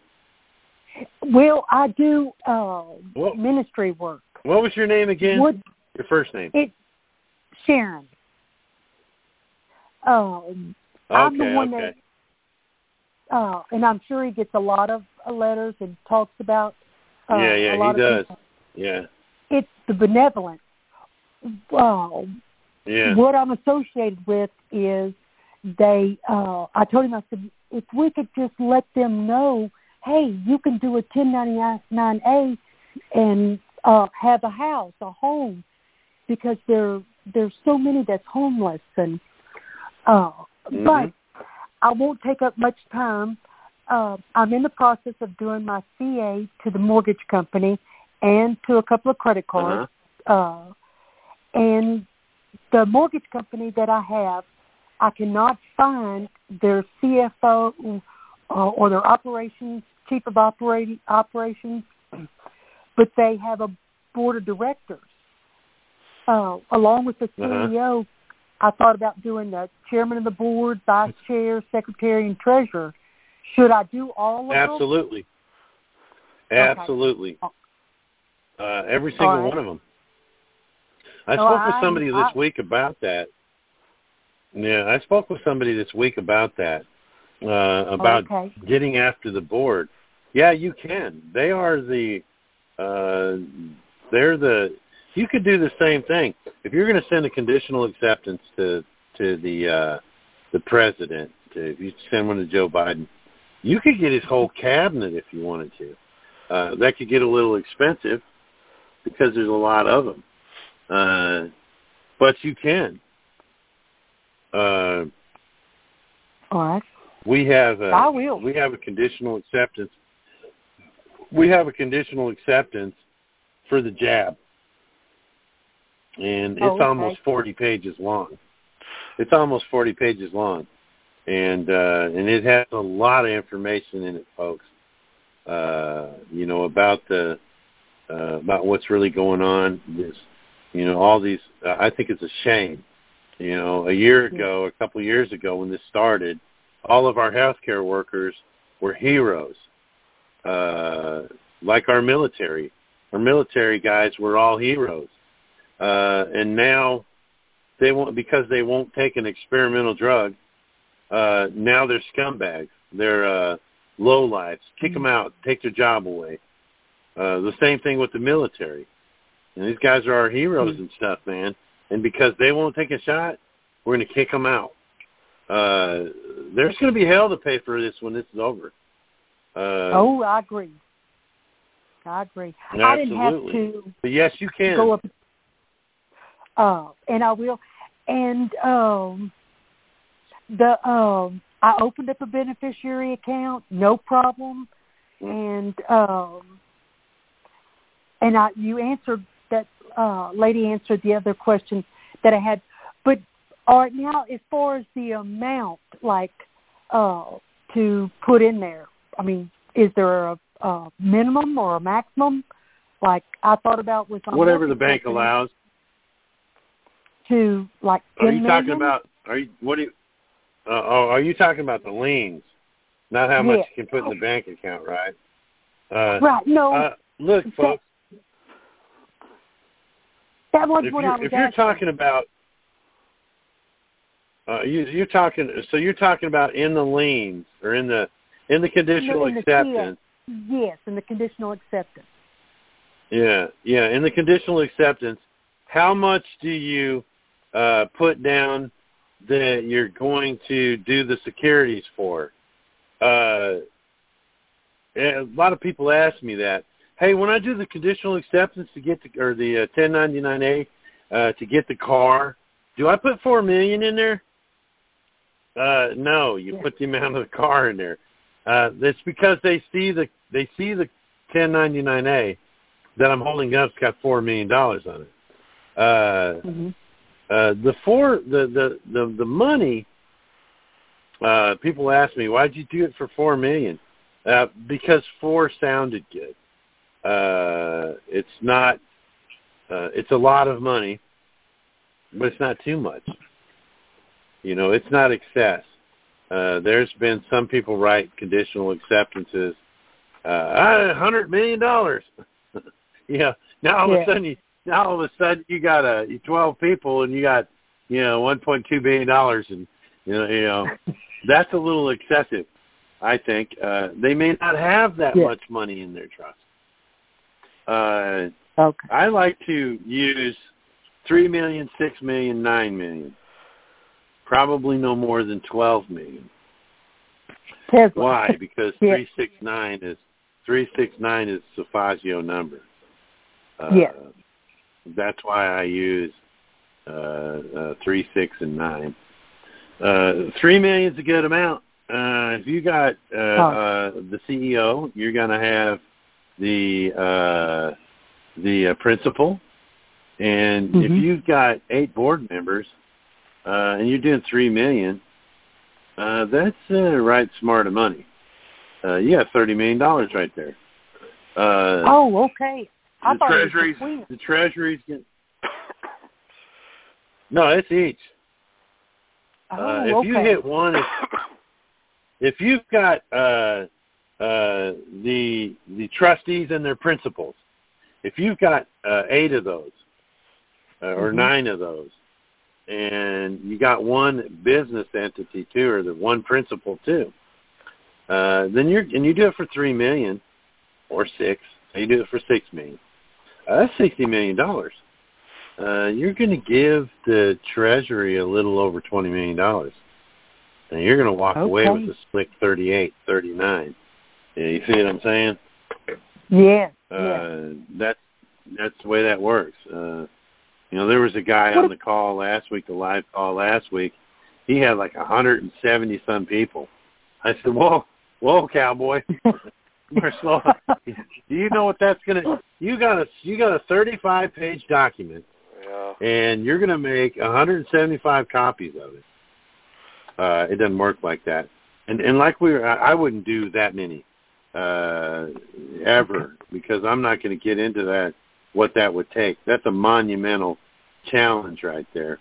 Uh, you know, but he seemed like he was he wa- he wanted to get a bunch of them. Uh, the the the let me get back to the beneficiary account right quick. Okay. look folks if you do if you open a beneficiary account and they send you they say i've closed we've closed your account and they send you back a check for the money that's in it do not cash that check because Right. think about it if they're going to close your account and and send you the money. If you don't cash the check, you have to endorse the check for them to say, okay, we paid him the money. Now we can close the account. If if you have open a beneficiary account and they tell you that they're clo- they closed your account and they send you a check, and you call back and you say, I'm going to put this check in a frame on the wall. This check will never be cashed. Hmm. okay, now you can turn around, folks. Say you put 200 million in that, or, you put 200 dollars uh, in that account, and they sent you a check for 200 dollars. Now we're closing your account. We can't have no beneficiary account. You they send you that check. You don't cash that check, right? You can turn Yeah. around and write thousands of dollars worth of checks off of that account. Uh, Mm. I've talked to two people in the last uh, couple of weeks that have that have been told that their accounts were closed, and they writing five hundred, uh, two thousand dollar uh, checks out to pay things off with, and they didn't even have two three hundred dollars in the account. Mm. That account Well- is still open. Okay. Anytime a bank account, the bank says their your account is closed, it is still open for transactions, and they're working off of your trust up to two hundred, at least up to two hundred fifty thousand dollars. You Uh, see, they will do that. Well, I I spoke told with him the, if, I spoke. Okay, you told so, them what? so does that Yeah. answer your question? Yes, and I appreciate it. Uh, I but I uh, I told him it was a uh, beneficiary account, and she said, "Well, what are you going to use it for?" I said, "Well, I'm going to uh, have funds for my trust go in it," and I said, "It's like retirement. You know, I'll get retirement checks or for my trust and put in there." She said, "No problem," and I got my checks, and I've Mhm. been writing checks off of it, uh, signing the Yeah, beneficiary. and they've been uh, cashing them. They've been And they've cashing been them cash- and accepting them, Right. and Yes. absolutely. All right. So we No have problem. we have a lot Don't of let people 'em close. Thank you. Okay, thank you so much. Thank I you. appreciate Thanks for it. calling. Okay, two eight one area code. You're next. Uh, yes. Can you hear me? Yes, go ahead. Oh, yes. Thank you for taking my question. I have a quick question. I have a situation Uh-huh. with a dealership, and I went in trying to purchase a, a car, and I had the 1099A plus all the other forms that go along with it, and they didn't understand the process, so I explained all of that. But they was okay with filing the forms, but they didn't want to mail the forms. So I'm kind of lost on what I need Mail to do for next. I Mail didn't hear you, Chris. What'd you for 'em. say? I can mail, Mail them for them. them for them. Absolutely. Oh, okay, okay, All you need Okay. to do, all you need to do is get them to sign that 96. okay. Then okay. you can fill out the rest of them, put them in a package, and send them Okay. uh, next day air if you want to. Got it. Okay. Uh, I had one other question real quick because I just heard someone else asked about the 1040V and then the 1096. Now, the 1040V, so should that be the dealership name on the 1040V or the contact person's name Yes, on the ma'am. 1040V? So it'll The be the contact name. person's name. The contact Yeah. person's Well, name. it'll be the- It'll be the contact person's name. They're going to be the ones that gets the money. They're going to be the ones that the IRS wants to contact, or the Treasury Okay. will contact via Okay, their got email. It, got it. Got it. Okay. Got it. Okay. Well, I'm gonna have to take Are them back good? in and Are get the good? guy to sign it. I'm good. I'm good. That was perfect. Thank you very much. All right. Thank you. Hey, thanks Okay. for calling tonight. Thank you. Oh, you're wel- Oops. Sorry. Okay, I heard it. three one three area code. Go ahead. Hey, good evening, uh, Chris. How you doing, man? This is Jonas calling you. All right. Um, got a question. Now, um, um, if I have a maintenance company and I've got people that I can accept 1099A. So um, if there's work uh, to be done, and say offense or what have you, I can accept the 1099A, the comp- my company, and uh, I can subcontract the work out and then pay that company. Correct? Yeah. Yeah. Okay, what you'll so do I- is uh, what you'll do is you like we've been talking about with the 1099 or the uh, the 96. You'll be Right. the you'll be- the company will be the like the dealership. You'll be the Right. contact person. You'll be the person on the 1040V, and then what you Right. do is you get your money from the company. Uh, you can Yeah. so do that, dude, Yeah. Okay. Because I if and it's because the 20%, company's yours. You know what I Right. mean? The company's Absolutely, yours. absolutely. Yeah. Okay. Okay. I yeah, got you can now, so do that, buddy. Yeah. Okay. Now on the 1099A, if you buy a home, let's say the home is five million, fair market value be five million. Yeah. Um, but if it's if it's anything over, you would put the total amount in the uh, uh, for the balance of the principal outstanding. So if it's five million, and you want to you know make sure the closing costs are in there, just say it's six million total. Um, that you would put that yeah, like if you wanted to remodel some stuff or right. you know whatever the case may be. Okay. Yeah. All right. Good deal. Now my final. yeah, if you got a question- house, we're talking. I'm talking with a, a gal out there in uh, uh, Memphis. She's getting a six million dollar home contracted.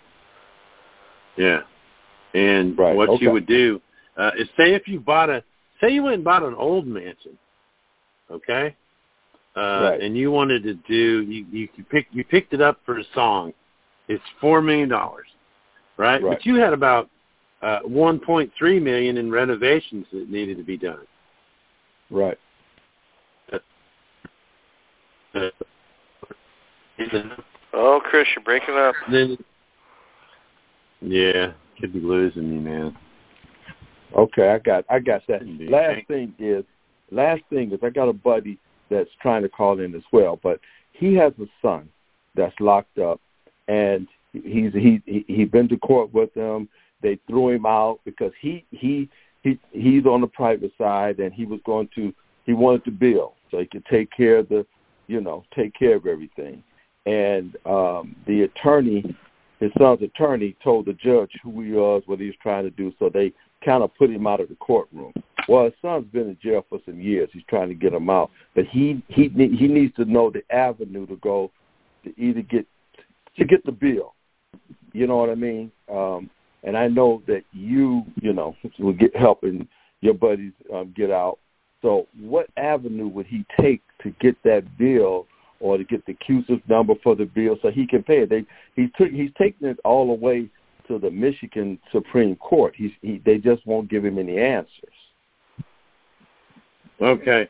What he needs to do is he needs to do a FOIA request to the court of original jurisdiction, requesting the all the penal bond numbers. Once he's rejected, he'll get a rejection letter. Once he's rejected, he can take that rejection letter and go straight to the DTC and and and do a FOIA request with the DTC. And it'll take them a little while because they got to fish around for everything, get it all together. Uh, then when he Okay. gets that, uh, when he gets those bond numbers, he can do the uh, uh, oh, shit, man. Uh, let me see here. Once he gets those bond numbers, he can. Uh, I'm trying to pull up a, a document that I got here that we've been kind of going by. Let me see here. There's a uh, a process that we're going through, and Okay. what it is. Can y'all hear me? Can y'all hear me fine? Yep. Yep. Yeah. Okay. 'Cause I thought I might be losing you there for a minute. Uh, there is uh, th- there's bonds. Okay, those you're going to get the number for those bonds, and I'm trying to pull up a little uh, the penal bonds, right? There's right. There's for each for each uh, charge, there's three bonds, at least three bonds that are created. In some cases, there's six per charge. Okay, and they can put up. They can put. Uh, they could all have a value of two million. Okay. Right. So say he's got Right. uh, he's got five charges, and there's six. That's twelve million uh, uh, per charge, right? And you got five. Right. You got sixty million dollars, okay, in in, Mhm. in bonds that were created. And what you'll do is uh, the bonds. The bid bond is the uh, the SF twenty four. The performance bond is the SF twenty five, and the Yeah. payment bond is the SF twenty five A. Okay, uh, and then there's the Miller Act bonds, which is SF twenty two seven or SF two seven three, SF two seven four, and SF two seven five. Okay, those are the Mhm. that's the bond numbers that they'll be. Standard form. That's Okay. what SF, uh, SF is. Right. Okay, and then what you'll do is you you you use because of the public law 77 uh, 73 dash 10. Right, he Yeah. the the his son will be able to take the 1099A or the 1099 uh, OID. Uh, uh, their their their oh, the OID is uh, tax the, the the eligibility issue.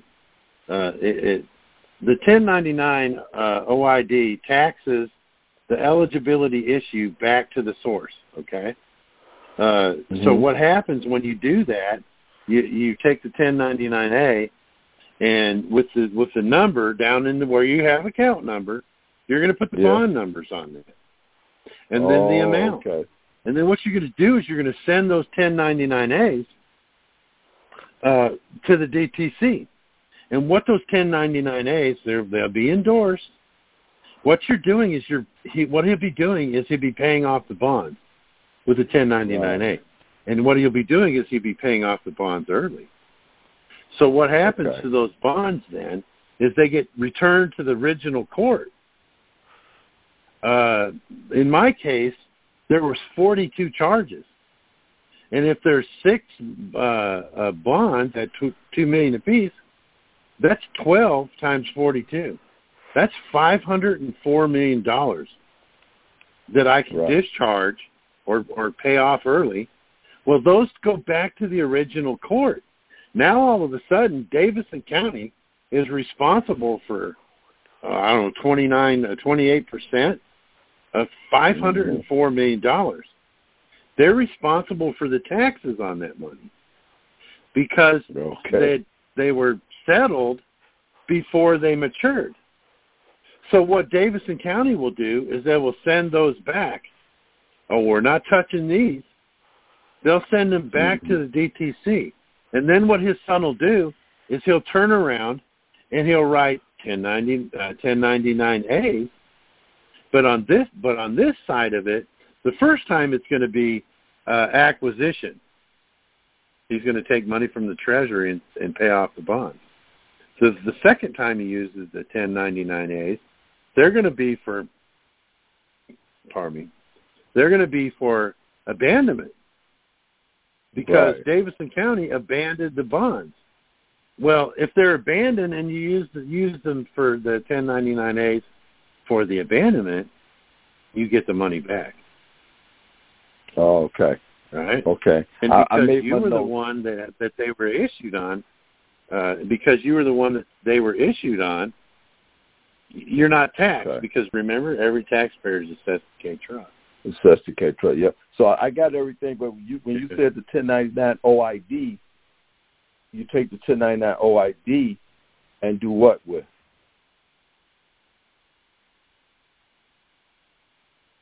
Oh, what are you? Oh, what are you going to do?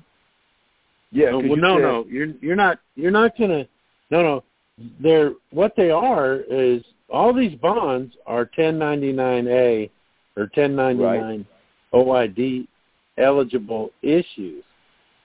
That means Oh. they are eligible to use the 1099 OID. Oh, okay, got you. So, so, so uh, he does a FOIA request for all the bonds. Then go you you you, t- you send that to the DTC. Yeah.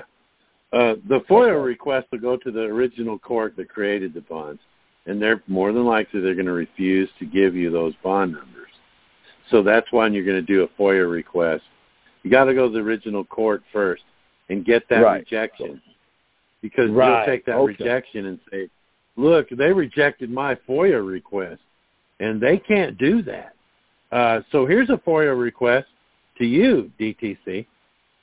And they're going to slick look for those bond numbers. Yeah. All right. So Okay. that's what's going down with us in the prison. Uh, I got Yeah. people that are refusing. Uh, they're refusing parole because they Yeah. want to discharge these bonds first. Yeah, yeah, and, yeah, and they don't want to have to deal with halfway house. But okay, well, I thank That's you, right. and, and again, side side note, thank you for trying to reach out to that uh escrow agent for me, but he was at dinner, so but I appreciate it.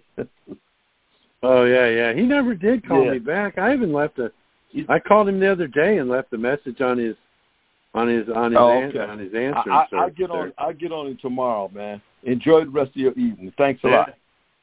All right. You too, brother.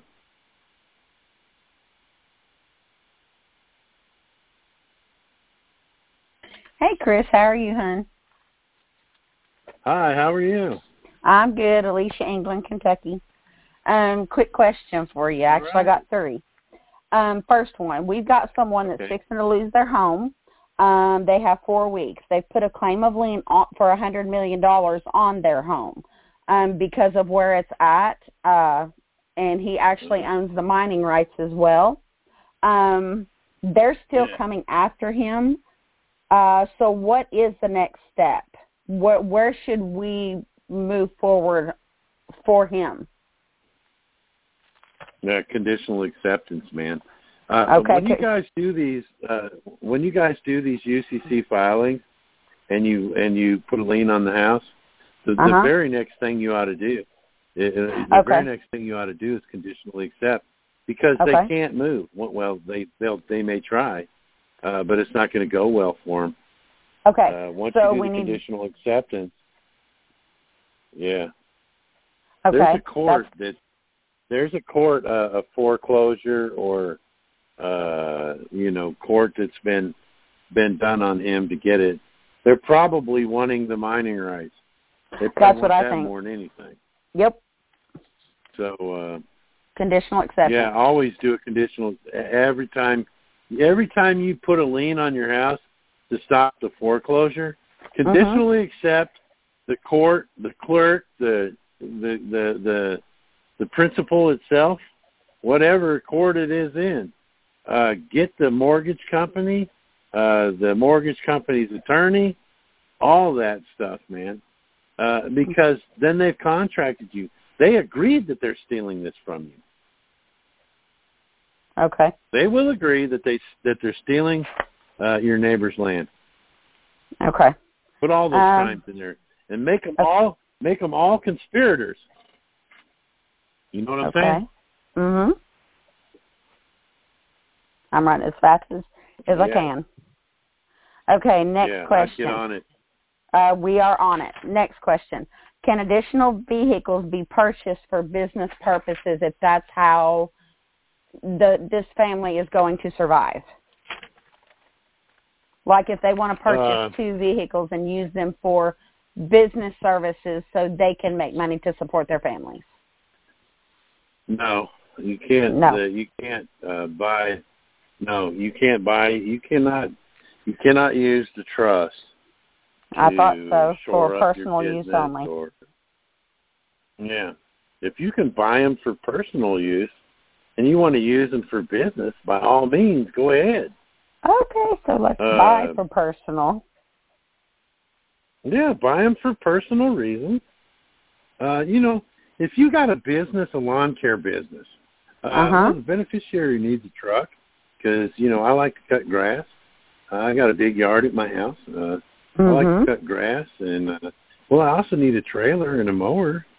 Okay. From a So let's buy them for personal reasons and then use them for business. buy I them for personal using, and then if you want to use them for your business, also, who's, who's who cares?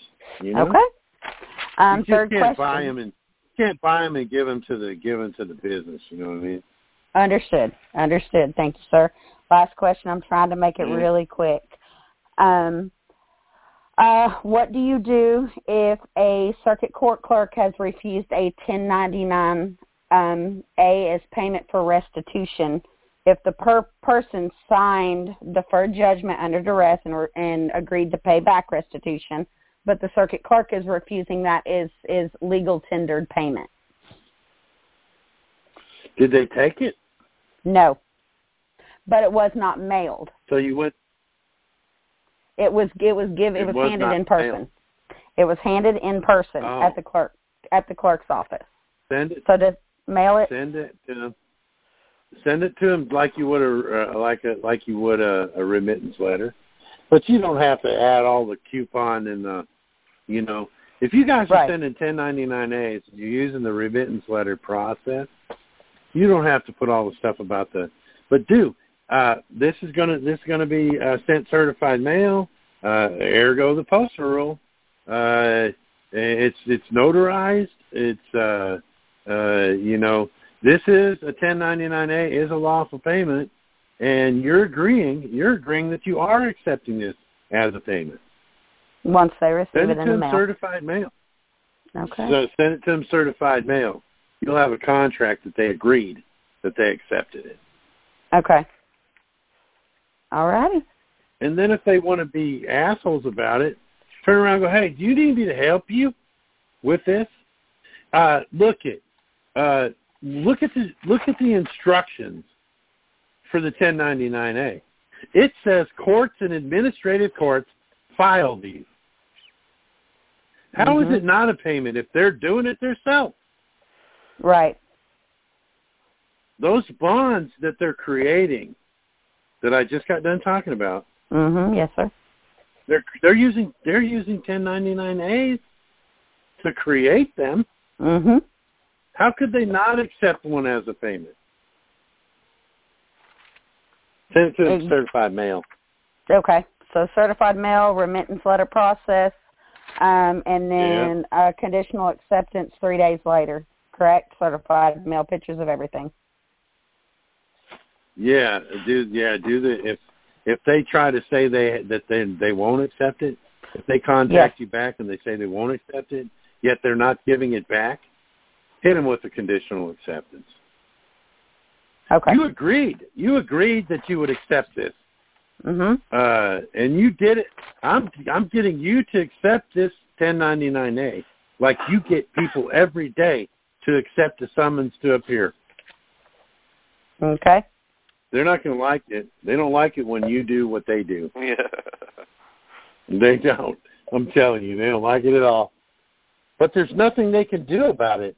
If they don't accept it via the postal rule, then they can't sit back and say our summons are good.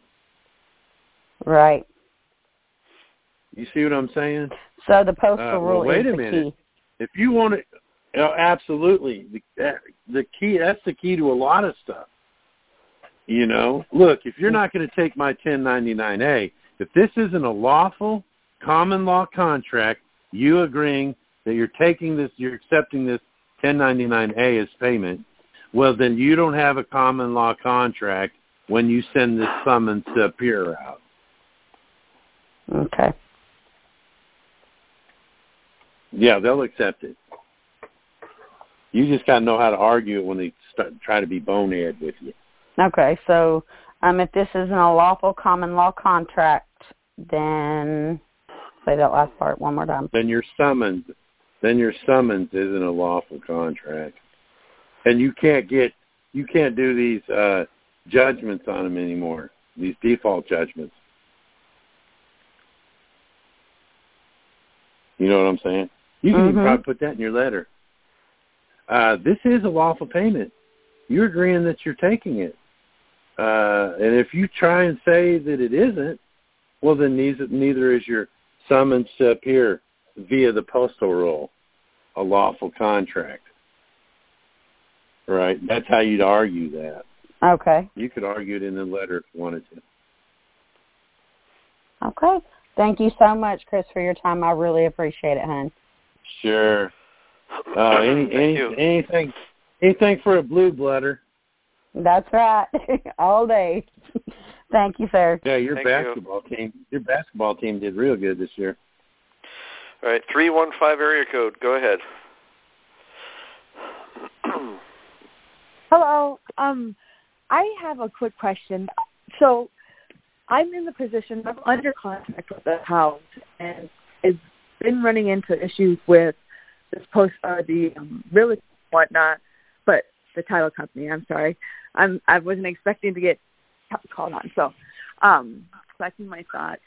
I'm having an issue on them being um, accepting of uh, the 1099 process due to they're worried about tax um, payments, and I've re- I've been following your um, all your teachings, and I went over the process that they will the trust will cover everything tax wise that incurs with the transaction, and the trust the trust will pay out um, any anything of that nature, but they are still refusing to do any type of pro- process because essentially they're scared for their job, which I understand, but um, I'm kind of at a loss because I don't know where else to turn. I know I can conditionally accept. I'm very thorough, and we've actually, me and my fiance, um, we know not to get married now through the regular system, and we're looking forward to more Yeah, well, you can get married. You can get married, just don't get a marriage license.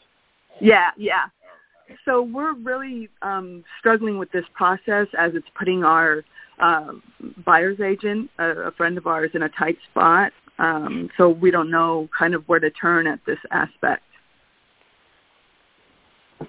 Yeah, yeah. It's uh this is a problem that, that that's occurred a couple of times. It's not too often.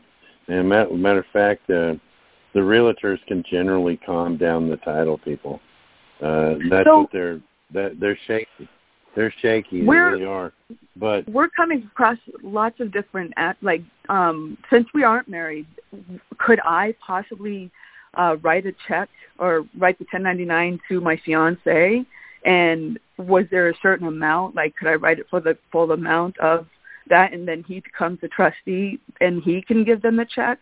Because I, I'm like telling them it's so easy, but they're so worried, and they've just kind of cut me off at this point Yeah. because they wiped their hands and yeah. she's asked her CPA, she's asked her underwriters, and da da da da. And I've gone through all your videos and used everything you said to use, and saying they're in a fiduciary obligation to to do this. And you know, if they do Yeah, it and then say, oh, they get a, a penalty, or they'll get a warning before a penalty, and whatever, whatever.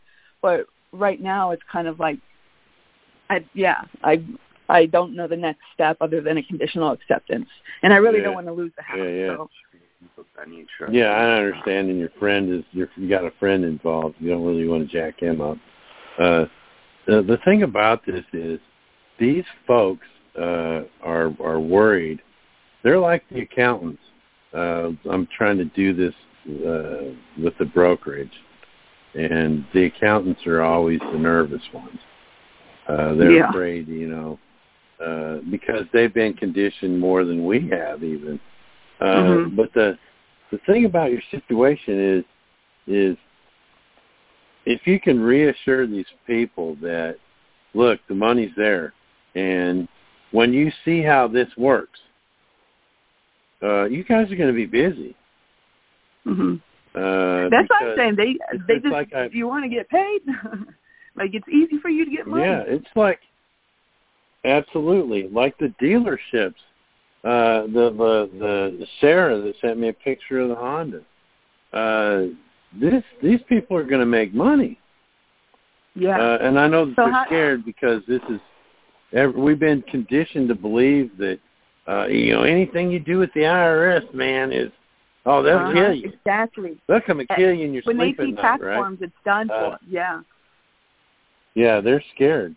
Uh, they are. They don't. Uh, then they don't understand the concept, you know. And I understand.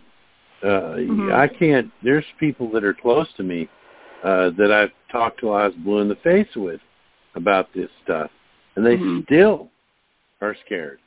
Uh, and, and and that's understandable. It really is. Is Uh, there but um, the, the, someone the real winners to? in this process are, are going to be the ones who take the first jump. They're going to be the ones that got to jump. Uh, this title company, if they're the first ones to do this, and they see how it works, Mm-hmm. uh, and, and you know, and maybe even somebody from the treasury goes, "Hey, man, good job on that deal you guys did. Mhm. Uh, do it exactly like that. Do it exactly like So how- that." How do I get Uh, to that and, point? and we can make Is- some money here.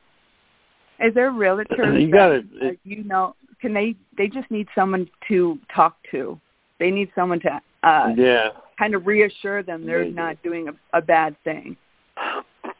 Yeah, yeah, yeah. It's uh, but see, they won't until it's somebody they, you know, I've I've sh- I've showed all kinds of of evidence where this is working, and Right. uh, I I still can't even get my my wife or my stepdaughter. You know, I roll up on her my stepdaughter all the time. Hey, look at this lady here. She just got this new car. Uh, you know, look at this guy right here. He just had his credit card paid down. And I can show my stepdaughter, she's 23 years old. I can show my stepdaughter all of this stuff. Oh, well, that's cool. Oh, well, that's cool. That's about all I get. Uh, you know, and her friends. You know, uh, it's hard to try and convince anybody that, about this stuff. And you would think people that are close to you, uh, you know, would have a little more confidence and, and, and, and be a little more open to it, but they're not. Uh, but this is happening. This is happening. And whether they like it or not, like I've said in the beginning, uh, I know the police are, are in here watching these videos. and they're probably listening right now. Uh, and, and but look, and I don't care. I've had I've had cops talk to me. Oh well, you know I am a cop. Uh, but tell me about this. Here's another thing. I talked to Lavely a couple of days ago. He said, Chris, he said, I've seen a picture of you. Uh, he said, you're really wore out. You need to get some sleep. Uh, he said, you've aged a lot since this first Yeah. video. He said, you need to take some time and, and, and rest. I, well, I'll rest when I'm dead. Uh, this is important right now. If, if six months takes five years off of my life doing this stuff, then I'll give up them five years. I ain't got a problem with that. Uh, But Mhm. he said, you know, I said, well, how'd you see a picture of me? He said, oh, a guard brought it in. I said, a guard brought it in. He said, oh, yeah, Chris. He said, there's the about videos they're watching. he said there's about 12 guards here at the prison that are watching your videos. and he said they know because well, you see I've talked to Lavely on the phone. I said, "Hey man, uh you got 13,000 views on the video I made about you." And they listen because they listen in on the phone calls. Oh, these cops started these uh uh guards at the prison started watching the videos and now they're into them and they're asking him, "Hey, you know your friend, you know the one that does the videos, uh, you know, I got a question about this and that." And he asked me. he asked me the question, and, I said, Mhm. "Well, wait a minute. Are these cops? Are these the freaking guards asking you these questions?" He said, "Yeah." Uh, he said, "This one's cool." I said, "No, they're not. None of them are cool. They're police." Uh, he said, "Yeah, yeah, you're right. I know." Uh, but uh, I said, look, don't tell them nothing without getting something from them. Yeah. Uh, yeah, you want it. Hey, you want me to tell you how this really works? I can do it. Uh, I'll take a pack of Marlboro Reds. you know, get get a little something on them, man. Uh, you know, bring me a bring me a cell phone in here. So in that and we'll talk. Since me and my fiance aren't married in this, could I? Um, can he do the paperwork and I uh, monetize my 1099 out yeah, to him? yeah. But Hey, you all you got to large do. amount, would he be taxed at all, or would he, we have to worry about the large amount that it is to like him? Uh, he's never taxed. You're never taxed. well, yeah, I, I Every understand. taxpayer says pay trust. If they send So you something, uh, yes, you can do that. All you have to do is hand him the 1099A. Make him no matter how how big, Your- like your you said, your friend has a six million dollar you house. want to buy a five million dollar home, you give him a conditional acceptance for five million, uh, as long as he's acting as the trustee. right, As right. long as he's, uh, and he can go straight to the buyer. He can go straight to the seller with, with the, the money. check. Yeah. You with a check, Awesome. uh, or you can set up an escrow and have the money come in an escrow. Uh, talking yeah, that. How do how exactly Yeah, um, can- do we have to open up a bank account with the Benny Benny signature, then escrow the account to deal with the home purchase? yeah, yeah, absolutely. That's what you'd want to do. And is Uh, there anything special about opening the- the, if- escrow account? No, just go down and tell them you want to open an escrow account, uh, and they'll do it. They'll do it with the beneficiary signature too, no doubt. I Uh, I have. what you want to do here's the situation if, if you uh say you and your uh significant other uh you go and you look at a four million dollar home and the guy's selling it uh there Mhm. not a home out there on the market uh that doesn't go through usually doesn't go through a couple different realtors for itself uh Right. what you do is you go out and you talk you find the house that you want to get and then you go to the guy af- after his contract is up and you go, look, guy, we want to buy this house, but we don't want to give uh, uh, an eight percent uh, on the on the house to a real estate agent. You don't want Mhm. to pay one either, do you? Why don't no, we just split that? Mm-hmm. Or, or why don't why don't I give you the eight percent that we would have paid to the realtor in this uh, in this deal, and then go have a contract written up between you, your significant other, and this dude, because the house is going to be in your name. Mm-hmm. If you're going to have That's uh, him be. Yeah, uh, be sorry.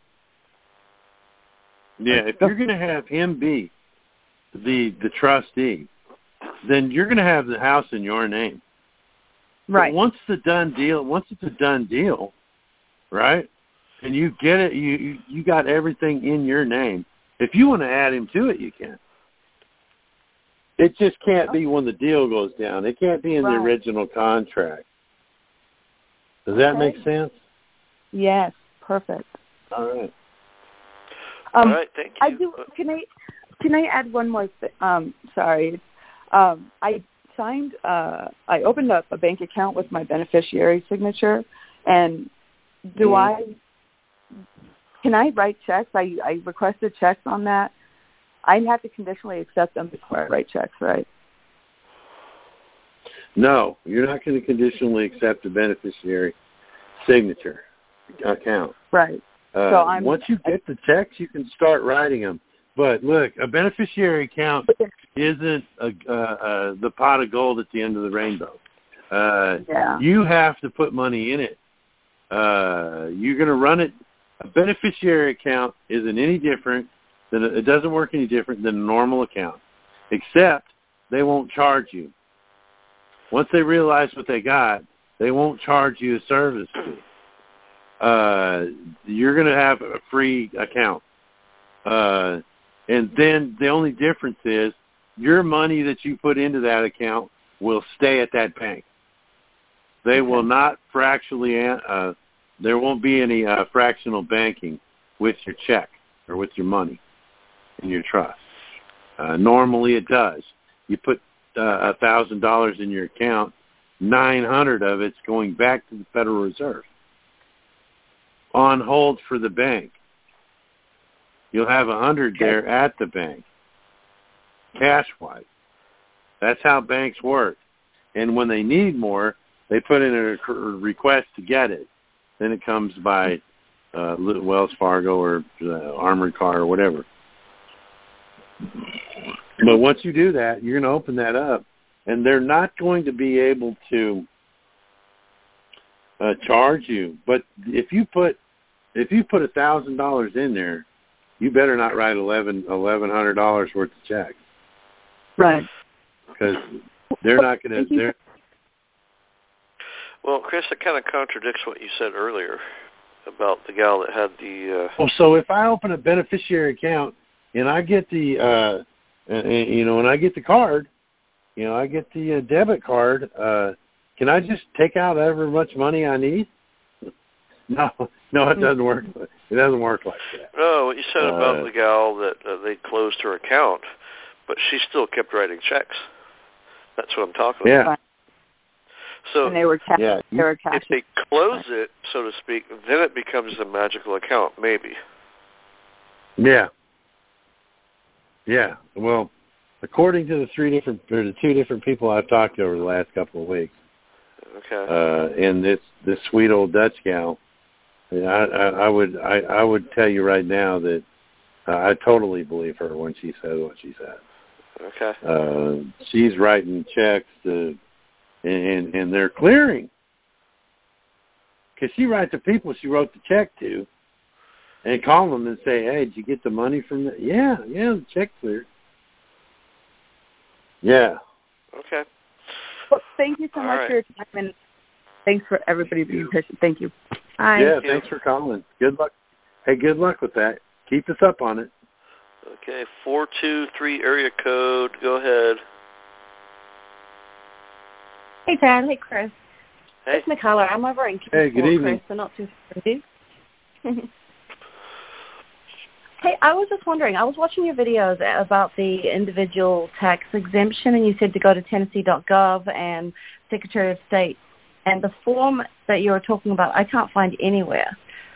So when I was searching the chat, everyone's talking about this five-star passport instead. What's your opinion on that, or do you know where the form might be? Is that which is the better way? Five star passport. Yeah, I Hmm. was talking with somebody just recently about that. Uh the five star passport. Uh there's I, I'm not exactly sure. I've seen a breakdown of what the stars mean. Uh Uh-huh. but I don't uh the guy I was talking to uh that was on the group uh the uh, group Zoom meeting uh, we talked briefly about that, and I asked him. I said, "Could you get a a passport with your uh, with the ID that you got?" And he basically said that the ID itself was a passport. I said, "Well, the reason I'm asking is is is if you can get a diplomatic immunity status, well, then you can go to uh, the State Department and at the State Department you can get uh, you can get uh, federal uh, diplomatic tax exemption. Right. Hmm. Okay. Well, I Uh, think the like easier way maybe that- that form. But it seems to gone. Yeah, You're saying you could to prob- change the name. Yeah, you may be able to. Uh, I was thinking about trying it when I had some time just to see what happens. Uh, that would be a good way to tell whether I, uh, you know I, I know I'm on some kind of list, some kind of sovereign sure list. I know I am. Uh, driving around, you know, driving around and having cops pull me over and not even get out of the car, do a super fast U-turn and leave.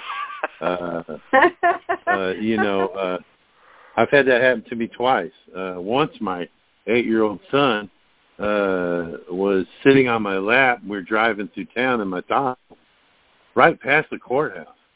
Uh, he's sitting on my lap. and I'm letting him steer, and you know, and he's waving at cops out the window. Uh, yeah, you know. So uh, I, I thought about doing that, just applying for uh, diplomatic tax exemption, uh, just to see if they would give it to me. Because if they'd give it to Right. me, then I, that would be a pretty good indication uh, that I that I had some diplomatic immunity. Uh, right. I've had a lot of cops behind me get behind me since I've been out of prison, follow me for blocks, and uh, and not pull me over. Of course, that could be because I'm just driving cool. I don't want to get pulled over. Uh, but I would like to. I would like to see that too. Uh, I'm sure there's all kinds of stuff that you can find on the, you know, on the internet about it. Uh, about yeah, the, I uh, just wondered if you had any personal experience. I'll keep looking, but I can't find the form that you're talking about to get the card that you swipe to get the sales tax taken off everything on the Yeah, TNC.gov. uh, Yeah, I can't. You Yeah, it's- individual. I haven't I haven't looked on there. I did when I did mine. Yeah, when I did mine, it was in 2015. Uh, what you could probably do is call them, uh, the Secretary of the State's office, or whatever Right. state you're in. Call the Secretary of the State's office and Mhm. ask them for uh, ask them for uh, entity tax exemption. Okay, entity tax Uh, exemption. there's been uh, there was uh, there's been a couple folks, and one of them was it's been a couple of months ago. He was from Texas, and he uh, sent me a, a, a screenshot of the Texas uh, tax exemption form.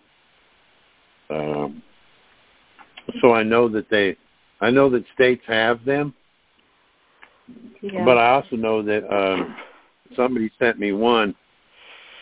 They said I look for I look for your uh, the tax exemption thing at my Secretary of the States. I think it's Arkansas, and he Right. said that uh, I don't see it. yeah. And he said now they have one that's called a an entity. He said they had one that was called an entity tax exemption, and uh, he said, "Is that it?" I said, "I don't know. Print it off and fill it out and sign it and see what you get." I, I did see that one, You know, so uh, maybe I'll give it a go. So you may you may be able they may have they may have misnomered it and misnomi Right. it. That's what I was keep thinking people from too, doing because it. you were quite. Yes. Okay. okay. All right. Thank you very Okay, much. Just one more. Bye-bye. Can I say one more thing? This might help. Quickly, please. Too. The the fear the fear thing. Uh, people are scared to start this. It just reminded me before when we're digging with obviously finding cases like um, Sherry Peel Jackson, you know, the IRS lady who went to jail. Would it be worth finding these people, or even if there was a way to get the the court? Um, oh gosh, what's it called? The trans transcripts and go through the wording and maybe go over it with you guys and see what like this is where they went wrong. They should have said this, not this. Would that be something that we could maybe do to up our confidence to see learn from other people's mistakes? The the when you talk about transcripts, uh, a lot of them are altered. The the video Oh. recording the, of the uh, of the appellate court, uh, the actual YouTube video was edited. I watched it Oh, wow. live, and I watched one of the judges say, or one of the administrators say, uh, "Well, I don't know much about this. This seems more like a civil matter to me." And uh, I didn't really pay much attention in civil law when I was in law school. Right. He said that I in the you. in the in the hearing. Yeah. He said that in the hearing, but they they they took it out. When you watch it now, he, he's not saying that. Uh, Yeah. that's the thing about transcripts. The the judge can deduct whatever he wants to from it, but a lot of the documents, a lot of the offers that that, that y'all get made, uh, you got to look at the language. You got to look Right. at the language in the letter. Uh, a guy showed a uh, today showed a, a thing on Facebook, one of the Facebook groups, and said, "Has anybody seen this?" And it was a frivolous uh, a frivolous filing letter. I've seen a dozen of them. Uh, Right. has anybody ever seen one of these before? But you got to look at it. When you look at that Right. frivolous filing letter, uh, there is the all caps name, there is dear taxpayer, there's the upper and lower case name, uh, there's you, and there's your. Uh, it's there's five different descriptions of of, of Right. something. Well, who's the real party in interest? Well, that's what you need to look for when you when you when you're taking an offer and you're conditionally accepting it. You can break down the language because most of the time they're not using the right they're not using the right word. Exactly. So That's it's what we really confusing. all need to focus. Mhm. Exactly. Mm-hmm. Okay. Thank you. I just thought I'd. I've got Thank you. 668 pages. I've got 668 pages of transcripts from a five-day court. Wow. Uh, if I was to go through something like that, it'd take me a long time. I did while I was in prison. I read it, and and I I uh, took notes and I highlighted things in the transcripts that that I found interesting, and I used them when I wrote my uh, when I wrote the uh, the brief for the Court of Criminal Appeals. Well, wait a minute. You said right here in the in the trial record, you guys said this. Uh, well, this is what the state says about what you just said. All right, we're going to go to our last call for the evening here. 903 area code. Go ahead. Hello. Hi there. Go ahead. Can you hear me? Yep. Hey, Okay, good. Yeah, here you fine. Hey, my name my name is Randy. Uh want to say something first to you, Chris. Thanks for your time and your help to all of us, and Dad, thank you for hosting the program. Sure. Uh, when I talked to the to the IRS uh, agent the other day about ordering forms, uh, Chris, this is just to enforce what you've already told people. They told me the 1099 OIDs that they would be sending me would be for the year of 2019 that they didn't have any of the current years, but just go ahead and use whatever date was on the forms. Yeah. So Yeah, that's thanks for sharing support. Sure. Uh, Chris, uh, I'm like you. Uh, uh, I'm an ex-felon, and uh, I had a Fed case, and unfortunately got uh, a sentence of 22 years, and uh, uh, did what I uh, did all of them, and got out. So I'm an older type guy.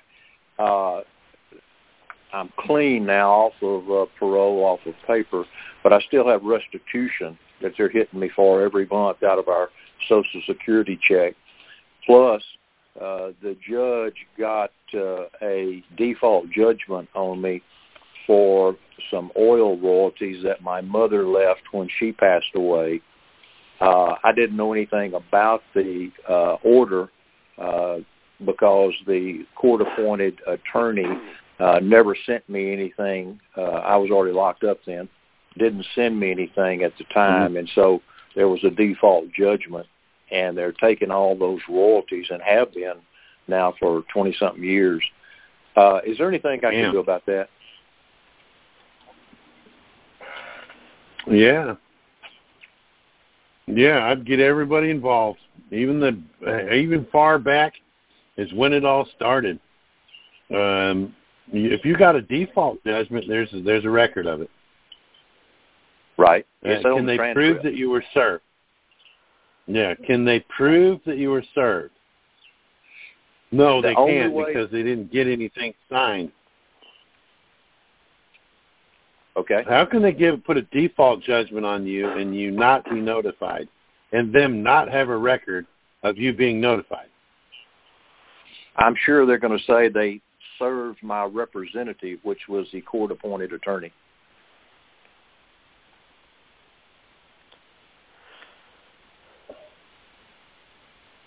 Yeah. Well, show me where you served him in writing. I didn't. And then what I'm gonna do is I'm gonna turn around and and hit him for ineffective assistance of counsel. If he didn't tell you, then that's ineffective assistance of counsel,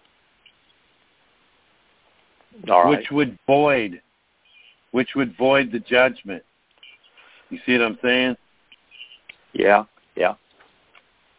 You did 22 Uh, years of Fed time. Yeah, you do 85%. That's I'm crazy. That's you know. crazy. So I did 85% of it. And uh Yeah. got a wonderful wife. She stuck with me the whole whole time. So I got a, I got a lot of blessings. Yeah, you the did. Lord has been good. Um Okay. Uh yeah, man. how can I stop the restitution that they're taking? Can I do a would you suggest doing a A 1099 1099 A. Yeah, send them a letter, certified mail. Uh, uh, them agreeing that they're accepting the 1099 A's payment for the rest. Just like we talked, we got done talking with the, the gal who's uh, we talked about sending her re- uh, tried to hand deliver a 99A for restitution. Right. Do the same thing. Write a letter, cer- certified letter, uh, uh, with a 1099A for the total amount. Okay. Uh, because when they a letter look, y'all, that's a payment. That's a payment, and when they don't accept it, then you don't owe them. I got it. All right. Uh, the the uh, Treasury sends me a letter every month telling me why they they deducted uh, fifteen percent out of the Social Security check, but they say don't contact them, the Treasury, but contact the district court where the case was tried. So is that where I would go for the payment to, to send the 1099A uh, to them? Yeah. Yeah. Okay. You wouldn't do it All to right. the Treasury. You'll do it to the court. Okay. Yeah. All Another, hey, Uh, stick, may stick, stick close by because, well, your bonds are your bonds are already paid. They've already been paid out. They matured. yeah. Yeah, I was disappointed when I heard you say that because time. I'm yeah I'm finished with everything except them taking money every every month. Okay. Uh, another quick question, uh, Chris. Uh, when I was a juvenile and uh, back in the the the fifties, uh, I filled out and, and sent in for a social security number or a card, and I signed my nickname to it uh, instead of my birth name. Now my social security account from the Social Security Administration is with my nickname, but every other type of correspondence I receive from the Treasury or anywhere else has my real birth given name on it. Of course, it's all caps, of course. Uh, hmm and I'm doing these 1099As. Do I sign with my nickname or my birth name? No. No, your your your nickname is a also known as your nickname's Okay. an AKA. If everything you Okay. got is coming in on your on your your real name, then that's Yes. the one you want to go with. Okay, now everything comes in on my real name with the exception of the letters or mail correspondence I get from the Social Security Administration. That comes through my Yeah. nickname. Yeah. That shouldn't even be. They should have issued you a new a new card because you did that when you were a minor. I You brought that saying? up. If you're 50, Yeah, I brought you're 15 years old, absolutely. They should have I brought that up. They should have struck as soon as you turn 18. They should have put your real name on the card and struck your nickname off. All right. When I was at the Yeah. Uh, Social Security Administration office, unfortunately, I, I didn't know anything about the closing the contract and reopening it and not getting a beneficiary or anything of that sort. Yeah. But I asked about changing my name then, and I was told by the agent that I would have to go to court and have a court uh, judge uh, do a name change for me before they could change that. Yeah. My mom had to do that. My mom's name was Mary Alice Hauser, and then she divorced my dad, and so she went and and had to go and get a court order name change uh, when she changed it to Mary Alice, one name, and then her maiden name Blair was her middle name, and then her mom's maiden name was is now her last name. We have to do that. Well, it keeps it all. It keeps it all right there in the government, man. Yeah, right. But at this point, you don't think that's necessary? Well, about about signing the name. Yes, sir. No, sign your name, but what's the name on the on the on the on the Social Security card? It's Randy. That's the one you're going to want to sign it. All right. That's, That's the one you're going to use. my- Okay. Now, that brings up another question then because I've turned in two 1099As at a car dealership and they've accepted it and sent it off. They they mailed it off or to the treasury three weeks ago. The then they turned uh, the story on me, the car dealership, and gave me notice that they were going to have to put the the cars back on the front lot to resell them. They couldn't keep holding them uh, for Mhm. something that they were not sure they were going to get paid on. So I went down Okay. and got a loan uh, from them to purchase the two cars. And they assured me that once they received the funds from the Treasury, that they would send them to the bank to pay off the notes. Yeah. Uh, but now and you're I wondering when you're gonna when you're gonna know. Well, no. Uh, the question is, since I signed the back of the 1099A with my real given name and not the nickname, is that going to make a difference? Should should come right back because they got both of those names down there. If they got both of those names down there, and they're gonna, it's worked. You've used both those names, and it doesn't matter which one you work. It, it works out every time, doesn't it? Yes, sir. On my, Well, then it, uh, then it will. I'm on uh, disability too, uh, uh, disabled vet, and all the vet vet uh, correspondence I get is with my real name. Everything I, I get is with my real name, with the exception of the Social Security Administration. Yeah, yeah. They still recognize it. They recognize both of them. They recognize both Well- those names. Isn't it really just key for the Social Security number if it's the same? Is it the what now? The Social Security number under both names is the same, so the number is what they're going to key on, is it not? Yeah, yeah, absolutely. That's the one trust fund. One trust fund with two names. They'll accept either one. Okay. Okay, so does that answer your Cool. question?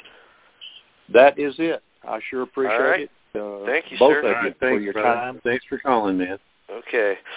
Okay, so that's going to do it for tonight. I am just worn out. Uh, um, Chris, thank you very much for being here and answering all your questions and all Sure, you folks.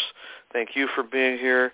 And again, you can help support these calls, uh, one, by joining our free mailing list at youhavetheright.com and uh, by getting a, a membership, a monthly membership that will help you to learn this content in a more uh, expedient manner. So uh, until next week, everybody, thank you very much and good night.